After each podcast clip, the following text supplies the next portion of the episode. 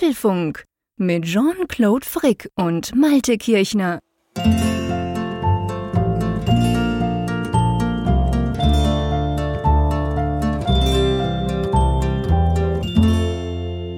Hallo und herzlich willkommen zum Apfelfunk Ausgabe 398. Und die 398, die sagt uns auf der einen Seite, dass wir schon bald bei 400 stehen, lieber Malte, an der Nordsee. Aber ich glaube, das ist nicht das eigentliche Highlight dieser Folge, oder? Gibt es noch ein Highlight? Hallo, lieber Jean-Claude. Hallo, Malte. Ja, ich denke, ihr wisst es alle, es ist natürlich unsere Keynote-Folge. Mal wieder eine Keynote-Folge. Könnte ein bisschen länger werden, das wissen wir ja nie am Anfang, sehen wir dann. Aber auf jeden Fall, wir werden natürlich heute übers Apple-Event sprechen. Wir zeichnen das Ganze am Donnerstagabend, dem 14. September, ja, richtig getroffen aus. Ich bin auch so ein bisschen geistig zwischen Grönland und Europa irgendwo hängen geblieben. Ich bin gerade erst eingeflogen. Ich bin wieder zurück in meinem Studio in Bern. Aber ja, wie geht es dir? Auch du, bis auf die Tatsache, dass es eine typische Eventwoche war, nach der man dann ja doch etwas müde ist. Es gibt ja immer relativ viel zu tun. Also wem sage ich das? Ich meine, für dich war es ja nur mit den 20.000 Kilometern, die du zurückgelegt hast, ja nochmal ein ganz anderes Kaliber. Aber auch so, selbst wenn man zu Hause bleibt, ist es dann doch eine ganze Menge. Ist immer stressig, genau, ist ja unser Job, also wir wollen uns gar nicht beklagen, nicht falsch verstehen bitte, nein. Aber es ist halt wirklich, man macht unglaublich viel, man macht ganz viele Beiträge, Videos, Radiokommentare und so weiter, das gehört halt alles dazu und darum ist das immer, egal ob man es tatsächlich, wie du sagst, also wenn ich zu Hause bin, arbeite ich genauso viel, jetzt kommt halt noch dieser Reisestress und der Jetlag und dieses ganze Quatschzeug dazu, aber im Prinzip sind das immer sehr anstrengende Wochen. Nichtsdestotrotz geht es mir jedes Jahr so und so auch dieses Mal, dass für mich so der, ich weiß nicht, wie ich es ausdrücken soll, der eigentliche Abschluss dieser Keynotes jeweils, der ist erst getan, wenn wir unsere große Apfelfunk-Folge aufzeichnen. Richtig, genau. Das geht mir absolut genauso. Das ist sozusagen wirklich die Krönung des Ganzen. Und das ist auch so der Moment, wo es ja, also es macht ja viel Spaß insgesamt, aber das hier macht tatsächlich immer am meisten Spaß, jetzt das nochmal so auseinander zu klabüstern. Das Original kann man sagen, ne? Also das ist, hier steckt Apfelfunk drin. Ja, wirklich. Nirgendwo vielleicht, anders. Vielleicht ist das vielleicht ein bisschen hochgegriffen, aber es ist genau das. Also für uns ist das Highlight, weil wir zwei natürlich unglaublich gerne über diese Dinge sprechen, das ist logisch, aber eben auch, weil das einfach so für uns dann quasi die Analyse, diese eigentliche tiefe Analyse, die passiert tatsächlich eigentlich hier. Ich meine, wir beide, das wisst ihr da draußen auch, wir beide haben schon diverse Beiträge produziert, geschrieben, gesprochen, gevideot, was auch immer. Wir haben schon ein paar Mal über dieses Event gesprochen, aber ich finde, es ist nie das Gleiche. Bevor ich nicht mit dir darüber gesprochen habe, ist das einfach noch alles so, ist einfach noch nicht zu Ende gedacht. Genau, jetzt wird es zum Abschluss gebracht, die Eventwoche. Genau, jetzt kommt der Deckel drauf. Das werden wir in dieser Folge selbstverständlich tun. Und aber trotzdem auch selbst so eine Keynote-Folge. Wir müssen trotzdem ganz kurz übers Wetter sprechen. Ich komme ja aus Kalifornien, da ist man natürlich verwöhnt. Wunderschön, 25 Grad, Sonne pur am Abend, schon relativ kühl, aber sonst großartig, schön trocken. Bei mir hier ist es regnerisch. Wie sieht es bei dir aus? Ja, es gab tatsächlich einen Wettersturz seit Anbeginn der Woche. Es ging erst noch sehr warm los. Also Montag war tatsächlich noch so ein richtiger Sommertag, so wie es am Wochenende war. Dienstag war so gemischt und seitdem, also heute es gab Regen und es waren so 15, 16 Grad und wirklich merklich kälter und ganz anderes Wetter, als wir das jetzt in der letzten Woche hatten. Ja. Aber angenehm. Also ich fand's, viele haben so gesagt, oh, kalt und so weiter, aber ich fand's wirklich jetzt so im Kontrast einfach mal angenehm, so ein bisschen durchatmen. Also ich war ganz zufrieden damit. Endlich. Ja, ich auch. Also es war ja auch vorher, wir haben es im Apfelfunk auch thematisiert gehabt, selbst im September war es bei uns noch richtig heiß. Wir hatten wirklich immer 30 Grad, eine ganze Woche lang. Und das, irgendwie, ihr wisst, ich mag zwar den Sommer, aber ich fand jetzt irgendwann langsam, darf es mal langsam zu Ende gehen. Und darum bin ich auch gar nicht traurig. Bei uns ist es auch kühler geworden und eben ein bisschen regnerisch. Das freut den Garten. Aber darum soll es gar nicht gehen. Weil was uns freut, ist, dass auch diese Keynote-Folge, diese Spezial-Sondersendung, wenn du so willst, einen Sponsor hat. Ja, und nicht irgendeinen Sponsor, sondern einen Stammsponsor, möchte ich mittlerweile schon sagen. Es geht um NordVPN. Ja, NordVPN ist ja die Möglichkeit, eure Verbindung ins Internet abzusichern, indem ihr einen verschlüsselten Tunnel aufbaut. Dafür haben die über 5500 Server in 60 Ländern. Aber das ist ja nur der Anfang, nicht wahr? Ja, genau. Es geht natürlich, es gibt verschiedene Anwendungsszenarien, sage ich mal. Man kann das zum Beispiel tatsächlich nutzen, um versuchen, bei einer Reisebuchung oder bei einer Hotelbuchung oder praktisch für mich, bei einer Flugbuchung zum Beispiel, könnte man gucken, ob man ein bisschen günstiger wegkommt, wenn man das von einem anderen Land aus macht, weil ihr wisst, die meisten Webseiten haben inzwischen so eine Ländererkennung und tun dann eben entsprechend die Preise anpassen, sprich, wenn der Schweizer kommt, wird es saumäßig teuer. Aber das ist ja nur eines dieser Szenarien. Das andere ist natürlich etwas, das habe ich jetzt tatsächlich die letzten paar Tage in Kalifornien selber gebraucht, und zwar ging es darum, dass ich einfach die Sicherheit verbessern wollte. Ich habe in den USA keine Datenflatrate auf meinem Handy, in Europa schon. Und das heißt natürlich, ich musste ein bisschen gucken auf meine Daten, habe dann ein Datenpaket gebucht, aber ich habe, wenn immer möglich, natürlich Wifis genutzt. Apple selber spannt da auch immer überall ein Wifi im Hotel und dort vor Ort und so. Aber das ist natürlich alles nicht verschlüsselt. Und das gibt mir immer so ein bisschen ein ungutes Gefühl. Drum war es quasi sozusagen Ehrensache, dass ich NordVPN immer habe laufen lassen. Und die haben dann eigentlich dafür gesorgt, dass diese Verbindungen eben geschützt sind, verschlüsselt sind, die doppelt verschlüsselt sind sogar. Und ich konnte auch mehrere Geräte gleichzeitig. Das könnt ihr euch vorstellen. Mein iPad, mein MacBook Pro, mein iPhone, mein zweites iPhone. Also ich hatte ein bisschen Technik mit da drüben. Drum habe ich jetzt diesen Sicherheitsaspekt ziemlich gut genutzt. Ja, das ist doch fein. Und außerdem gibt es ja noch den Online-Bedrohungsschutz, der auch inklusive ist. Also nicht nur jetzt dann Sicherheit bei den Verbindungen, sondern eben auch gegen Phishing, Werbetracker, Malware. Und wenn eure Passwörter mal abgeschnorchelt werden, dann könnt ihr auch schauen damit, ohne euch da selber in Gefahr zu bringen, ob die im Dark Web da gelandet sind und ob es dann mal fällig ist, die Passwörter zu ändern. All das ist in diesem Paket mit drin. Das gibt es für 2 Jahre und ihr kriegt 4 Monate dann kostenlos dazu, wenn ihr auf nordvpn.com/apfelfunk geht oder eben den Couponcode Apfelfunk eingebt, also nordvpn.com/apfelfunk. Den Link gibt es natürlich auch auf unserer Website und wenn ihr die Kapitelmarke seht, da könnt ihr auch draufklicken, da ist der Link auch hinterlegt. Ha, sehr cool. Wir bedanken uns und freuen uns drüber. Und ich habe gerade ein großartiges neues Wort gelernt, mein Freund. Abgeschnorchelt. So cool. Das werde ich in Zukunft in Radiobeiträgen brauchen, weil ich tue viel so über Phishing und so sprechen. Ja. Und es ist immer so, ja, wie sage ich jetzt das? Und dann die bösen Buben hier und so. Aber abgeschnorchelt ist großartig. Das gefällt mir sehr gut. Ja, es hat ja fast schon so einen verniedlichen Charakter. Ja, ne? Also ja, das stimmt natürlich. Okay, das soll es eigentlich nicht sein. Aber auf der anderen Seite ist es irgendwie trotzdem lustig. Ja. Ja, auf jeden Fall, glaube ich, etwas, was so ein bisschen in Erinnerung bleibt dann. Genau, ja, das ist genau so. Bevor wir zu den Themen kommen, und wir kommen gleich zu den Themen, keine Angst, wir wollen uns da nicht lang verheddern. Wir haben genug zu tun nachher noch. Aber wir wollen noch so einen kleinen Disclaimer sozusagen machen zu dieser Folge. Und zwar, der ein oder andere hat es ja mitbekommen, nach dem Event am Dienstagabend kam ja der Release-Kandidat von iOS 17 und Konsorten, also all den anderen Betriebssystemen von Apple raus. Und man weiß ja inzwischen auch, Montagabend kommen diese großen Updates. Das heißt, am Montagabend werde ich wieder terabyteweise Daten laden hier, vom HomePod über den Apple TV und die Uhren und weiß nicht was alles.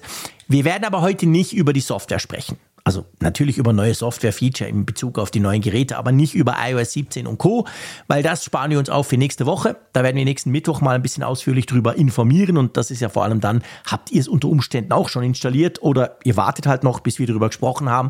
Aber heute lassen wir mal iOS 17 und all diese Neuigkeiten außen vor.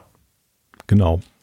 Ja, bei mir hat sich auch schon die AirPods-Firmware gemeldet, ja, und ich war ganz angetan davon. Spannendes Feature. Meine AirPods Pro 2 haben sich auf dem Flughafen in San Francisco aktualisiert und dann plötzlich mit dieser, mit der Möglichkeit, dass der da selber runterdimmt, genau, und so. Also das ist schon spannend.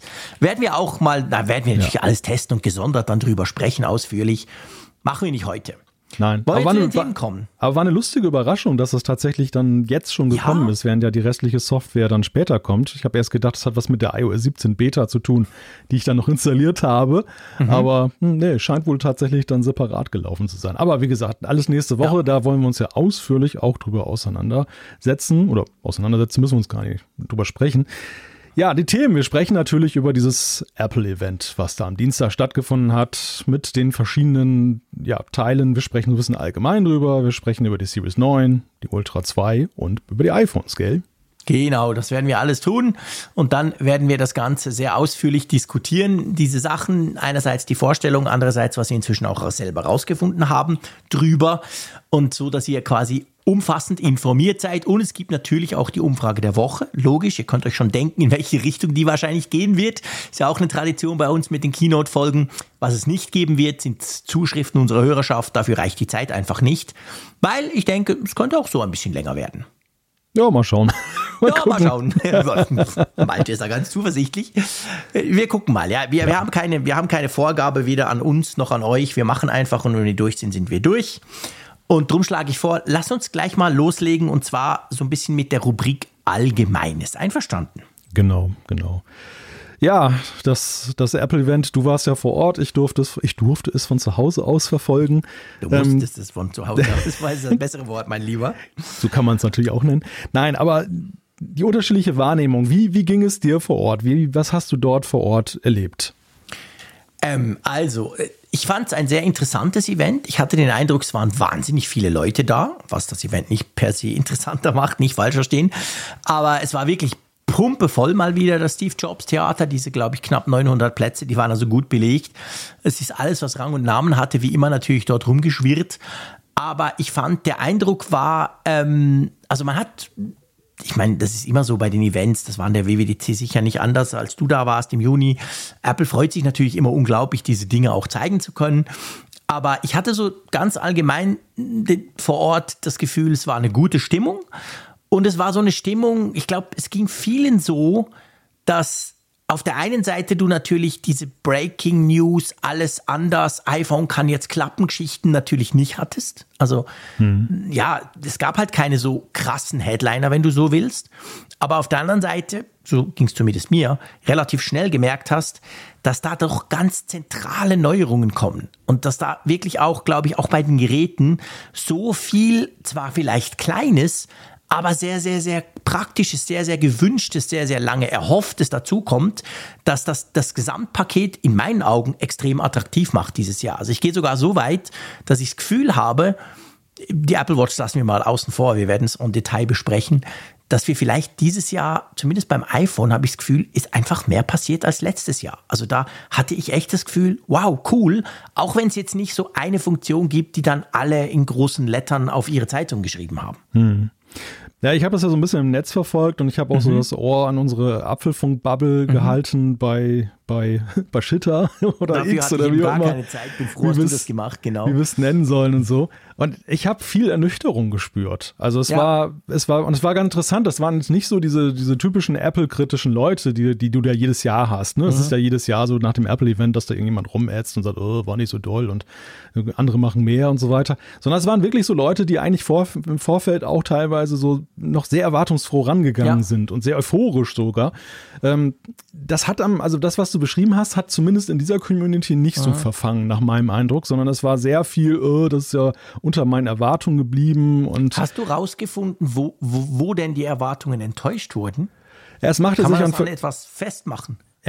an verschiedenen Punkten fest. Also ein Punkt ist sicherlich dann die Farbgebung, speziell jetzt mit Blick auf die Apple Watch Ultra 2. Ich glaube, es gab viele, die jetzt gewartet haben, auch das letzte Jahr, um die Ultra 2 zu kaufen in Schwarz, die jetzt dann enttäuscht waren davon. Aber es war auch so insgesamt, dass da immer noch irgendwie die Hoffnung da war, dass diese Gerüchte, die wir vorher gehört haben, vielleicht an der einen oder anderen Stelle übertroffen werden. Also nicht jetzt dahingehend, dass da ganz andere Hardware kommt, aber dass zum Beispiel bei den Specs irgendwelche Fehler waren. Also da waren zum Beispiel so Stimmen, die gesagt haben, was jetzt nur 5-fach Zoom, ich hätte ja eigentlich gehofft, es wird doch noch irgendwie vielleicht 8-fach oder 10-fach und so weiter. Also in die Richtung ging das und naja, also ich glaube, deshalb war es auch schwer hinterher so ein bisschen das zu analysieren und da auch so allen Wahrnehmungen gerecht zu werden. Ich bin da bei dir, dass da ein paar zentrale Weichenstellungen sind, die für dieses iPhone gerade in den nächsten Jahren noch sehr wichtig werden. Wir sprechen nachher en Detail darüber, welche genau das sein werden. Und auf der anderen Seite ist es aber auch so, dass man schon auch jetzt so, also ich finde zweierlei. Einerseits habe ich das Gefühl, dieses Jahr drehte sich vor allem um die Vision Pro. Das hat man auch bei diesem iPhone-Event gemerkt, dass so sagen wir, das stärkste Event haben wir hinter uns. Und alle waren so ein bisschen in der Tradition drin, dass sie so gesagt haben, das iPhone-Event muss das stärkste sein. Nein, ja. Ich glaube, das Juni-Event war dieses Jahr das stärkste. Und das andere ist so ein bisschen so diese Covid-Geschichte, die eben noch Nachwirkungen zeigt. Nicht nur bei Apple, überall in der Tech-Welt. Wir sehen es ja überall, dass die Innovationsdichte, das Neuigkeitenvolumen überschaubar ist, weil einfach diese Produktentwicklung vor 2 Jahren war gebremst durch diese globalen Auswirkungen. Und ja, im ersten Moment haben wir gestaunt, dass Apple seine ganzen Produkte so rausbrachte und als wenn nichts gewesen ist. Und jetzt merkst du halt schon so, ja, es geht in mancherlei Hinsicht mit kleineren Schritten voran, als man vielleicht gedacht hätte. Also das war so ein bisschen das Stimmungsbild, was ich online so vernommen habe. Ja, ja. Ja, ich habe das auch auf Twitter und so habe ich das natürlich auch mitbekommen. Ja, es ist lustig, dass du das mit dem Apple-Event im Juni, also der WWDC, vergleichst. Ich finde das interessant. Also ich habe jetzt gemerkt, klar, jetzt kann man sagen, okay, ihr wart quasi unterschiedlich, du warst dann dort, ich war jetzt da. Aber was bei mir wirklich viel ausmacht, und das war für mich der absolute Stimmungskiller damals im Juni, ist diese Geschichte mit der Verfügbarkeit. Da kannst du mir noch das Blaue vom Himmel herunter versprechen, aber wenn es erst nächstes oder übernächstes Jahr kommt, dann bin ich eigentlich emotional schon weg und finde, ja, geil die Brille, aber Freunde, was nützt mir das? Also quasi, ich habe dann lieber das langweilige iPhone, aber kriege es dafür übermorgen. Weißt du, was ich meine? Also ja. Das ist so, das hat mich wirklich jetzt im Nachgang, natürlich nicht während der Keynote, da war ich völlig blown away von dieser Brille. Aber im Nachgang hat mich das dann schon, merke ich, so total enttäuscht. Also ich dachte so, aber ich glaube, das ist auch der Technikjournalist, der da spricht. Ja, wahrscheinlich. Weil es ist der Ungeduldige. Weil ja, der Ungeduldige. Aber gut, aber für dich wie für mich, hoffentlich ist es ja so, dass dir das neue iPhone näher ist als jetzt dann eben diese Vision Pro. Und ich sehe halt in den Reaktionen derer, die Events gucken, dass da eben auch doch viele auch dabei sind, die gar nicht mit konkreter Kaufabsicht das schauen, sondern die sagen, ja, ich habe ein iPhone 13 Pro, ich will mal gucken, ob das jetzt schon für mich fällig ist. Also die jetzt einfach Interesse halber sich die Sache angucken. Und für die ist ja jetzt das iPhone 15 Pro jetzt einfach gefühlt genauso weit weg wie die Vision Pro für uns, weil sie sagen, ich kaufe mir erst nächstes Jahr, wenn es dann schon wieder ein Jahr alt ist, vielleicht günstiger zu bekommen ist und so, wenn überhaupt, oder ich warte auf 16er. Ja. Also ich glaube, das spielt da schon rein und da haben wir natürlich eine andere Wahrnehmung, aber ich finde einfach so von der Innovationskraft war ja diese Vision Pro, es war alles neu, ne? Es war alles so, alleine dieses innovative Bedienungskonzept und so, und das hat natürlich eine wahnsinnige Messlatte gelegt für dieses nachfolgende Event. Und ja, und das konnte natürlich kein iPhone. Nein, überhaupt nicht. Also völlig egal, was sie da hätten. Selbst ein Klapp-iPhone wäre im Verhältnis zu einer Vision Pro ein langweiliges Stück Technik. Machen wir uns nichts vor. Genau. Und vielleicht haben sie das auch ein bisschen eingepreist. Dass sie vielleicht. Das kann gar nicht sein. Dass sie gar nicht gesagt haben, weißt du, wir verbrennen jetzt unser Innovationspotenzial an der Stelle, weil das kriegt ja eh nicht die Aufmerksamkeit. Wir machen lieber was Solides. Und sie haben ja etwas Solides gemacht. Ja, ja, absolut. Also ich glaube, das ist genau der Punkt. Und ich meine, es ist schon so, also ich muss ganz klar sagen, also das iPhone ist mit wirklich großem Abstand das wichtigste Gerät, das ich hier habe. Punkt. Es gibt kein Gerät, was ich so häufig nutze. Ja. Selbst den Mac, obwohl ich da irgendwie 8 Stunden am Tag oder 9 dran sitze. Aber das iPhone ist eigentlich das zentrale Gerät für mich. Das nehme ich immer mit. Ich mache extrem viele Dinge dann auch plötzlich mal schnell auf dem iPhone. Und von dem her gesehen ist das schon jedes Jahr natürlich eine große Freude. Aber ich bin da halt wahrscheinlich, wie du ja auch, weil wir wissen, dass wir sowieso jedes Jahr wechseln. Wir kriegen natürlich auch Testgeräte, das muss man ja auch ganz klar sagen. Das hilft, aber ich würde auch sonst wahrscheinlich jedes Jahr wechseln. Aber ich würde vor allem einfach, ich freue mich dann an den Features, die ich bekomme. Und ich ärgere mich weniger über die ich nicht bekomme, weißt du? Mhm. Und das ist, glaube ich, so. Und andere, die quasi sagen, ich kaufe natürlich das neue iPhone nur dann, wenn ich wirklich die Features bekomme, die ich mir erhoffe. Und die sind dann vielleicht enttäuscht, jetzt wie in diesem Fall zum Beispiel beim Zoom, und sagen, ja, aber hey, Samsung kann 10-fach, was ist denn das? Ja, dann kaufen sie es halt nicht. Genau, und das ist, glaube ich, so ein bisschen der Unterschied. Mhm. Ich möchte noch über etwas sprechen, weil das ging so ein bisschen unter, hatte ich den Eindruck, in sehr vielen Rezensionen auch. Und zwar über diesen Mother Nature-Film, bevor wir dann in die Technik eigentlich einsteigen. Findest du, dass er unterging? Das war doch heute der Ranch des Tages dann im Netz. Ja, heute war ich im Flieger 12 Stunden. Ich kann dir nicht sagen, was heute im Netz abgegangen ist. Ja, ja. Aber sag mal, was, wie fandst du den? Ja, also ich, Ich finde eigentlich zwei Dinge, und das sind mir zwei Dinge wichtig. Das eine, natürlich, es war sehr dick aufgetragen, es war aber irgendwie, finde ich, auch mutig. Der Tim Cook als Schauspieler hat sich eigentlich gut geschlagen. Gut, ja, vielleicht hat er nicht geschauspielt, er hat sich gespielt. Aber was ich eigentlich sehr wichtig fand, ich fand an diesem Film die Idee sehr gut. Wir alle kennen diese Green-Geschichten, ökologisch, wir machen jetzt das und das ist besser und pipapo. Und wir alle stellen uns ja aber auch die Frage immer wieder, ja, aber wie ist denn hier und nützt denn das wirklich und so. Und natürlich der Gesamtfilm, super positives Licht auf Apple, ist ja klar.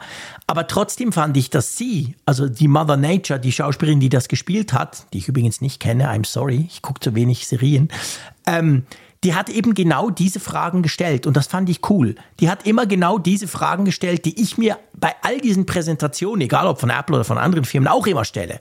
Und ich fand das eine coole Idee, das mal auf diese Art aufzuziehen. Ja, die Wahrnehmung war ja da auch sehr unterschiedlich, ne? Also war jetzt ja auch so gehörte zum amüsanteren Teil dieses Ganzen. Es war ja so eine Art Zwischenfilm, der ja auch dann so, glaube ich, so ein bisschen das auflockern und trennen sollte, ja, die Präsentation, die Apple da gemacht hat.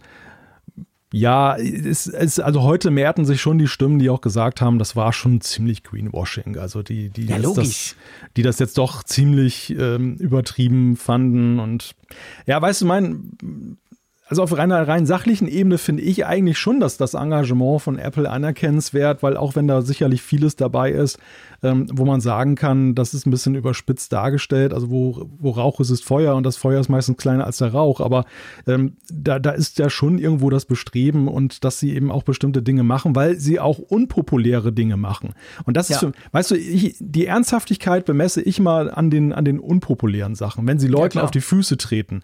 Und diese Ledergeschichte zum Beispiel ist ja so ein Punkt, das ist kontrovers. Das ist jetzt nicht unbedingt so Everybody's Darling, den Apple da gibt. Natürlich gibt es einige, die das gutheißen, aber ich weiß nicht, wie groß diese Fraktion ist. Aber es gibt auch viele, die sagen, hey, was soll denn der Mist? Und das ist dann schon, wo man sagt, okay, da beziehen sie Position. Und das ist jetzt nicht nur da, weil sie nur mehr Geld damit machen können an der Stelle und so.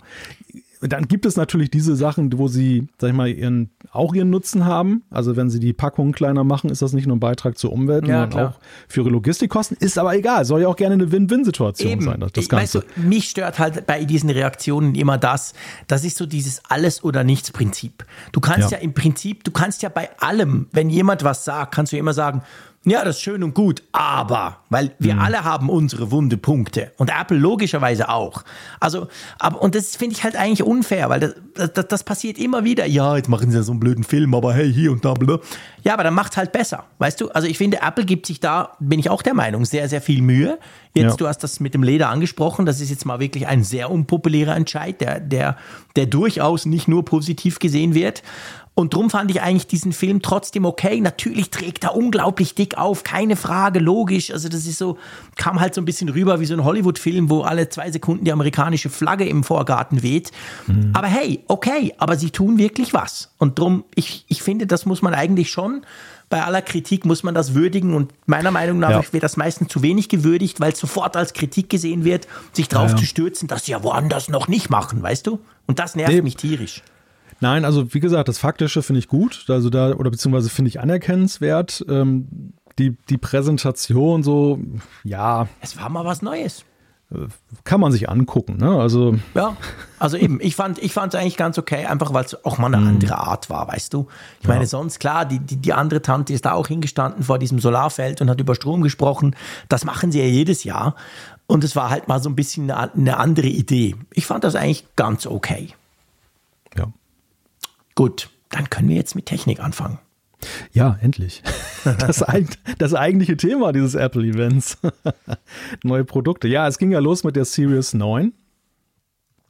Man kann ja sagen, also die hat ja jetzt doch schon so ihren Status weg als Mittelklasse. Ne? Das ist so, dass die Ultra ist das Flaggschiff, die Series 9 ist so die Mittelklasse in verschiedenen Nuancierungen. Mhm. Hat ja dieses Jahr einen großen Change drin, der auch dann für die Ultra 2 aber nachher auch gilt, nämlich, dass dieser S9 da drin ist, dieses System in a Package. Großer Sprung nach vorne, nachdem wir Jahre gesehen haben, wo immer jeweils dann der Vorjahresprozessor so ein bisschen umgebrandet wurde. Genau. Also wir sehen da 60% plus bei der CPU, 30% bei der GPU und was ich feiere, dieses Plus bei der Neural Engine, weil das hat für mich einen ganz großen Benefit eingebaut. Genau, also wir haben, ich möchte noch was zum Prozessor sagen, bevor wir zu dem Feature kommen. Das ist ja so, Apple hat zwar immer ein S7 und ein S8 rausgebracht und jetzt kommt folgerichtig der S9. Fakt ist aber, sowohl der S7 wie der S8 waren eigentlich, du hast es vorhin gesagt, umgebrandete S6. Da hat man irgendwo ein bisschen was geschraubt, aber das waren keine neuen Prozessoren. Das heißt, wir haben eigentlich jetzt 3 Generationen der Apple Watch erlebt, die immer den gleichen Chip hatten. War kein Problem, weil ich habe noch nie jemanden gehört, der sich beschwert hat, dass die Apple Watch zu langsam sei oder irgendwas nicht gut kann. Aber trotzdem war es natürlich irgendwie Zeit, dass Apple jetzt da mal einen Schritt macht und den haben sie dieses Mal gemacht. Du hast es schon erwähnt, da gibt es spannende Zahlen dazu.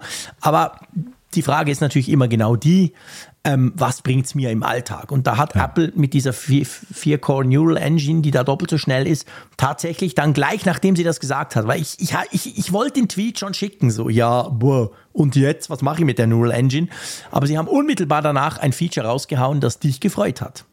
Ja, und ich glaube, dass noch ein paar mehr freut, weil es ja schon immer ein Ärgernis gewesen ist, zumindest bei einigen, dass halt Siri jetzt auf dem Gerät verarbeitet werden kann und nicht mehr alles in die Cloud geschickt werden muss. Das hat dann eben zur Folge, dass, was ich hier immer als Phänomen mal gehabt habe, dass diese Begriffsstutzigkeit, so, ne, nach dem Motto, irgendwie konnte das jetzt nicht verarbeitet werden, kannst du es nochmal sagen. Da hoffe ich mir jetzt halt sehr stark davon, dass das der Vergangenheit angehört. Und das ist wirklich etwas. Ja, so von allen Dingen, die ich so bei meiner Apple Watch dann in den letzten Jahren irgendwie so, wo ich dachte, da muss doch mal was passieren, war das eigentlich relativ weit oben. Und da freue ich mich wirklich drauf, das mal in Aktion erleben zu dürfen, wie sich das dann gestaltet. Ich bin auch sehr gespannt. Also ich habe ja mit der Iris sowieso ein schwieriges Verhältnis, das wisst ihr schon lange. Ja. Und ich finde, auf der Apple Watch ist sie noch unglaublich viel schlechter als sonst. Und das muss man erstmal schaffen, meine Lieben. Und ich hoffe natürlich jetzt auch, dass es ein bisschen besser wird. Ich meine, ich brauche sie auf der Apple Watch nicht so oft, muss ich sagen. Ich brauche sie vor allem für Trainings, wenn ich irgendwie mein Fahrradtraining am Morgen mache. Und da ist es halt schon so, ich laufe aus der Tür raus in die Garage, da habe ich aber noch WLAN. Und dann schiebe ich das Fahrrad zum Gartentor und dann rede ich, hey, blablabla, Fahrradtraining Outdoor.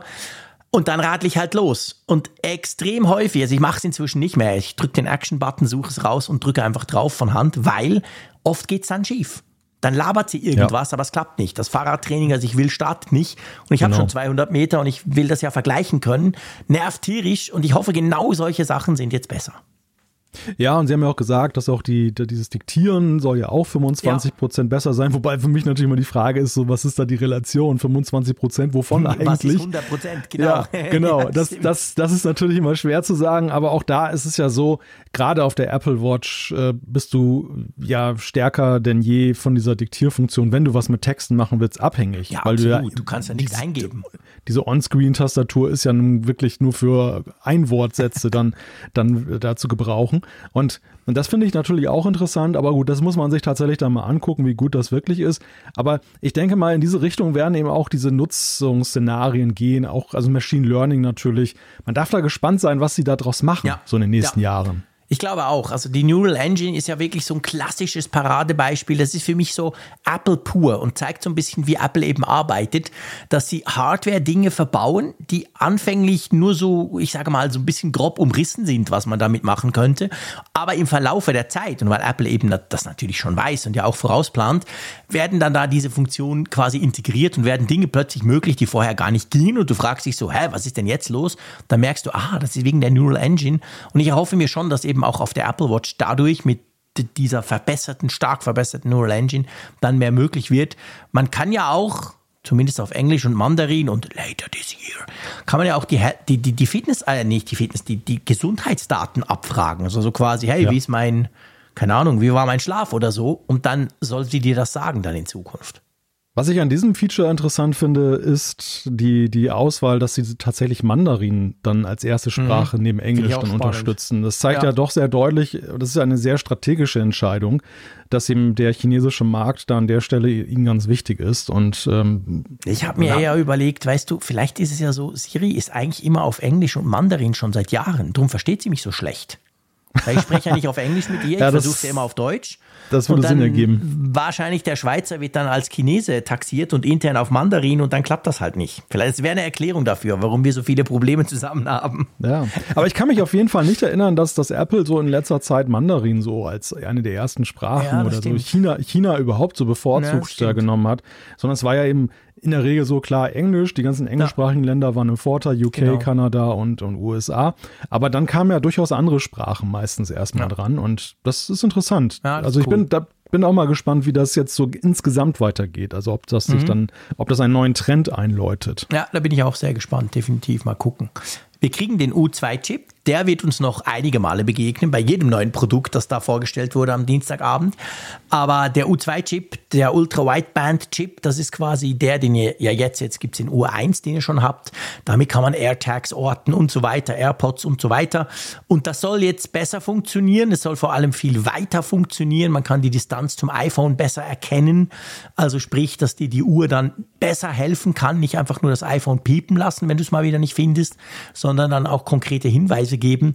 Auch der U2-Chip ist so eine Geschichte, wo ich denke, da wird noch viel mehr kommen, oder? Ja, da steht er ja auch in der Tradition des U1, bei dem ja am Anfang ganz geheimnisvoll war, wofür überhaupt gut sein soll. Und das hat der Apple dann erst... Das war so beim U1, wir hatten den, aber es gab keinen Use Case. Der hatte keine Funktion, Genau, richtig, ohne Funktion sozusagen, aber wurde gefeatured und das war damals ja sehr rätselhaft, wofür das gut sein soll. Ja. Das haben wir dann ja später gelernt. Ja, ich finde es ganz gut, dass wir jetzt diese zweite Generation da bekommen, weil der U1 hat ja schon recht eindrucksvoll aufgezeigt, wo die Reise hingehen kann. Gleichwohl haben wir auch seine Grenzen kennengelernt. Ja. Du hast es gerade gesagt, so beim Aufspüren von Gegenständen, die Distanz war ja dann schon eben relativ knapp. Du musstest schon nah dran sein, damit du etwas gefunden hast. Und da verspreche ich mir jetzt natürlich, dass das dann schon eben dann auch noch so Next Level ist. Ja. Aber ja, wer weiß, ne? Wer weiß, was sie da noch so mit anstellen mit diesem Chip. Ja, genau. Also das wird richtig spannend. HomePod kann man besser vernetzen, dadurch natürlich auch mit der Uhr. Also da gibt es ganz viele Sachen, die wir sehen werden. Zuerst mal aber kommt ein Feature auf die Apple Watch Series 9, das ich sehr begrüße. Und zwar wird das Display heller. Ja, mit 2000 Nits. Das ist so hell, wie es jetzt die Apple Watch Ultra 1 hat. Bei der Ultra 2 werden wir dann nochmal ein bisschen verrückter drüber sprechen, über das Display. Finde ich super. Also ich finde, gerade draußen, gerade die Uhr, die trägst du ja draußen, die trägst du im Sommer, machst du irgendwie ein Fitnessprogramm und da schadet das nicht, wenn das Display so richtig knackig hell ist. Ja, neben diesem Umweltthema war das ja, glaube ich, auch so der zweite rote Faden, der sich durch das Event gezogen hat, diese Erleuchtung. Wir haben ja bei eigentlich fast allen Produkten gesehen, dass sie da heller. Stärkere Displays und nicht irgendwie stärkere Displays, sondern erheblich stärkere, leuchtstärkere Displays eingebaut haben, was nach meinem Gefühl auch irgendwie niemand so im Vorfeld so auf dem Radarschirm gehabt hat, dass das so ein Display-Jahr wird. Also es wurde zwar über Display-Render gesprochen, wo man eigentlich gar nichts auf Bildern so richtig sieht, aber die Leuchtstärke, was jeder sieht, und zwar, wenn es hell ist und du guckst drauf und du kannst es viel besser erkennen oder eben auch jetzt in dem Falle so die Taschenlampenfunktion, die natürlich mit 2000 Nits auch viel mehr Freude macht. Also Ultra-Besitzer wissen das, ne? Die haben eine ganz andere Taschenlampe am Arm. Also ja, das ist auf jeden Fall sehr erfreulich, aber genauso ja auch, und das darf nicht unterschätzt werden, diese 1-Nit-Geschichte. Ja, das ist ganz ein wichtiger Punkt. Das hat ganz viele auch gefreut. Also die Apple Watch wird nicht nur heller, sie wird auch dunkler. So komisch das tönt. Aber gerade in der Nacht, wenn du sie zum Beispiel für Sleep Tracking brauchst und dann eben doch mal noch die Uhrzeit nachgucken willst in der Nacht im Bett, dann hilft dir das. Ich glaube, vorher waren es 10 Nit. Ich bin nicht ganz sicher, aber ich glaube irgend sowas. Also deutlich heller und jetzt deutlich dunkler. Das heißt, ja, du wächst dich selber weniger auf und andere auch. Also das ist auch etwas sehr Praktisches, was jetzt einige Geräte auch lernen werden. Genau. Ja, und dann sind wir beim Thema Handgeste Doppeltipp. Das die ist ja nun... Double Tap, genau. Das ist ja nun so ein Punkt, über den ja auch viel diskutiert wurde im Nachgang auch des Events, weil es ja auf der einen Seite erstmal so für sich genommen ein sehr praktisches Feature ist, also dass man eben da diese neue Steuerungsmöglichkeit hat, aber es hat so ein bisschen Stirnrunzeln auch bei einigen ausgelöst, weil sie gesagt haben, Moment mal, das kennen wir doch schon als Bedienungshilfe. Genau, wir müssen das mal ein bisschen aufdröseln. Zuerst mal, was macht die Funktion, falls ihr es nicht mitbekommen habt? Ihr könnt mit der Series 9 und auch mit der Apple Watch Ultra dann könnt ihr quasi Zeigefinger und Daumen zweimal zusammenfahren, also Doppeltap quasi sozusagen, könnt die zweimal aneinander klatschen und dann könnt ihr damit irgendwas tun. Ihr könnt einen Anruf annehmen, ihr könnt etwas ablehnen, ihr könnt ein bisschen navigieren. Also es gibt verschiedene Funktionen, die man damit quasi auslösen kann. Und es ist, wie du gesagt hast, man konnte das in den Bedienungshilfen tief versteckt bisher schon aktivieren. Jetzt ist es aber so, dass es eben nicht als Funktion, die du irgendwo aktivieren musst, sondern out of the box dabei sein soll. Also dieses Double Tap, der Doppeltipp auf Deutsch, wird einfach dabei sein bei den neuen Uhren. Und das ist auch, glaube ich, der Grund, das hat man so ein bisschen munkeln dann gehört, weil das haben natürlich ganz viele gefragt, ging ja schon vorher, ich habe das auch auf meiner Apple Watch Ultra, aber durch den besseren Chip und vor allem die bessere Neural Engine soll es jetzt wohl so zuverlässig funktionieren, dass man es auf die breite Masse loslassen kann und einfach dabei hat, das Feature. Und vorher war es mehr so ein bisschen experimentell. Aber spannend finde ich ja, dass man eigentlich quasi in den Bedienungshilfen eine Funktion getestet hat. Weil ich meine, Apple wusste ja, dass sie das irgendwann mal rausbringen wollen als Feature für alle. Und dass man das aber schon vorher so, es war so eine Art versteckter Alpha-Test, oder? Ja, ist die Frage, was der genaue Hergang war. Also ob das jetzt tatsächlich so erdacht war oder ob das so auf zwei Strängen parallel gelaufen ist. Denn man darf ja auf der anderen Seite nicht sehen, dass es schwappt ja einerseits aus den Bedienungshilfen in die Normalfunktion und gleichzeitig aus der Vision Pro als künftiges Produkt heraus auch in die Apple Watch oder beziehungsweise in dieses Ecosystem, wo Apple es ja auch gerne hat, dass sie so übergreifende Features haben. Das ist noch eine ganz interessante Frage und wer weiß, ob wir da immer mal Aufschluss drüber bekommen, was sie da so bewogen hat, in welche Richtung sie das gedacht haben. Aber natürlich, klar, diese Grundlage war geschaffen mit der Bedienungshilfe und da konnten sie natürlich dann zumindest darauf aufbauen, auch bei der Entwicklung des Features. Ja, genau. Die Geste selber erinnert ja so an eine der wichtigen Steuergesten der Vision Pro. Es ist aber nicht genau die gleiche, gell? Richtig, sie unterscheidet sich schon ein wenig, aber es gibt halt die deutliche Ähnlichkeit, weil bei der Vision Pro ist es ja so, du steuerst ja mit den Augen, also du guckst die Objekte an und dann machst du ja den Zeigefinger und den Daumen so zusammen, um dann sozusagen diesen Mausklick dann das auszulösen. Aber nur einmal und nicht zweimal wie jetzt bei der Uhr. Richtig, genau, richtig. Ja. Und bei der Uhr machst du es halt zweimal, was aber ja auch irgendwo sinnvoll ist, damit da eben nicht Fehleingaben dir da auch unterlaufen. Genau. Ich denke, wie ich zappelig bin mit meinen Händen.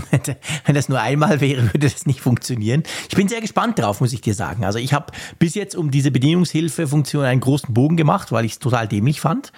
Aber wenn das jetzt quasi im System eingebaut ist, dann bin ich schon gespannt. Ich könnte mir vorstellen, wenn sie das gut gemacht haben, und davon gehe ich jetzt mal aus, dass das ein ganz wichtiges Feature wird, dass wir uns das wirklich angewöhnen, dass das dann völlig easy ist, irgendwas, zum Beispiel ein Training zu unterbrechen oder so, einfach machst du zweimal, weil es recht intuitiv ist, wenn es funktioniert. Ja, und gerade bei der Uhr hast du ja eben auch immer das Problem, dass es eben ein relativ kleines Gerät ist mit nicht so vielen Bedienelementen und es ist auch jeder kennt die Körperhaltung. Wenn ich an meiner Uhr was einstellen will, dann muss ich ja immer so die Arme zusammen machen, ich bin so ein bisschen gestreckt und das es macht nicht unbedingt so viel Freude, gerade wenn es eine längere Aktion ist oder häufigere Aktion. Ja, du hast recht. Da hat Apple so einen Weg geschaffen, der eben einfach auch vom Körpergefühl her wesentlich angenehmer ist. Du kannst etwas machen und musst dich nicht verrenken dafür. Das Krasse ist sehr schlau. Ja, genau. Und das Krasse ist ja eigentlich, dass das kleinste Display, was Apple macht, braucht immer zwei Hände zur Bedienung. Ja, also natürlich tippst du nur mit einem Finger drauf rum, aber die andere Hand ist ja auch blockiert, da ist nämlich die Uhr dran. Also im Unterschied zum iPhone, das ich teilweise zumindest problemlos einhändig bedienen kann, geht das ja bei der Uhr nicht. Und mit diesem Feature, je nachdem wie das auch implementiert wird, muss man da mal gucken, da geht das eben. Und das finde ich, also ich muss wirklich sagen, das ist so eine Funktion, ich sag's mal, die Funktion hat Potenzial. Ja, durchaus. Gut, dann, was haben wir denn? Wir haben Farben. 5 Alufarben, 3 Stahlvarianten gibt es von der Apple Watch Series 9, oder? Genau, ja. Aber nur eine ganz neue, oder? Ich glaube nur eine ganz neue, ja. Also Apple kommt jetzt gleich um die Ecke und sagt, hey, jede ist neu, aber ja, bei meinen Maßstäben ist es eben nicht neu, weil ich sehe solche Dinge, solche Nuancen sehe ich meistens gar nicht, aber eine, ich glaube, das Pink, gell, das ist neu. Hm. Genau, so dieses Lila, ja. Wir werden in dieser ganzen Sendung über Farben sprechen zwischendurch und wir werden wahrscheinlich nie den Originalnamen von Apple dafür benutzen, weil Apple natürlich immer fancy geile Namen hat, die ich mir aber auch aus Prinzip niemals merken kann. Drum, es gibt einfach eine pinke und dann ein paar andere Farben. Gut. Was ist sonst noch neu? Ja, dann sind wir eigentlich schon so bei dem Thema Umwelt, ne? Das, die Series 9. Sie haben gesagt, die Packung ist kleiner geworden. Genau.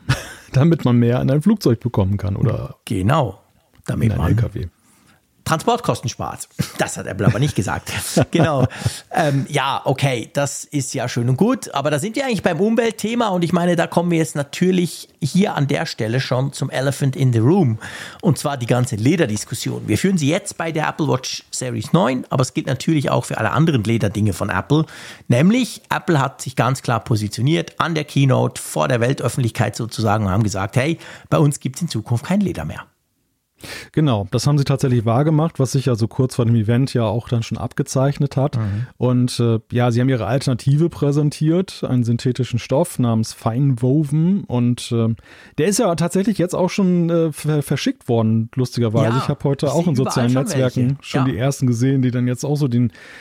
Ich wollte schon sagen, den Geschmackstest gemacht haben. Nein, die das mal in Augenschein genommen haben, beziehungsweise gefühlt haben. Es sind unterschiedliche Reaktionen darauf festzustellen. Ja, wie gesagt, ich habe da noch nichts gelesen, außer ein paar Bilder gesehen. Aber ja, natürlich. Also ich habe in der Hand auch noch ein bisschen Zeit damit gehabt. Nicht viel, aber ein bisschen. Mit den Armbändern muss ich sagen, ich war erstaunt, wie leicht sie sind. Sie sehen nicht so leicht aus, wie sie wirklich sind, konkret.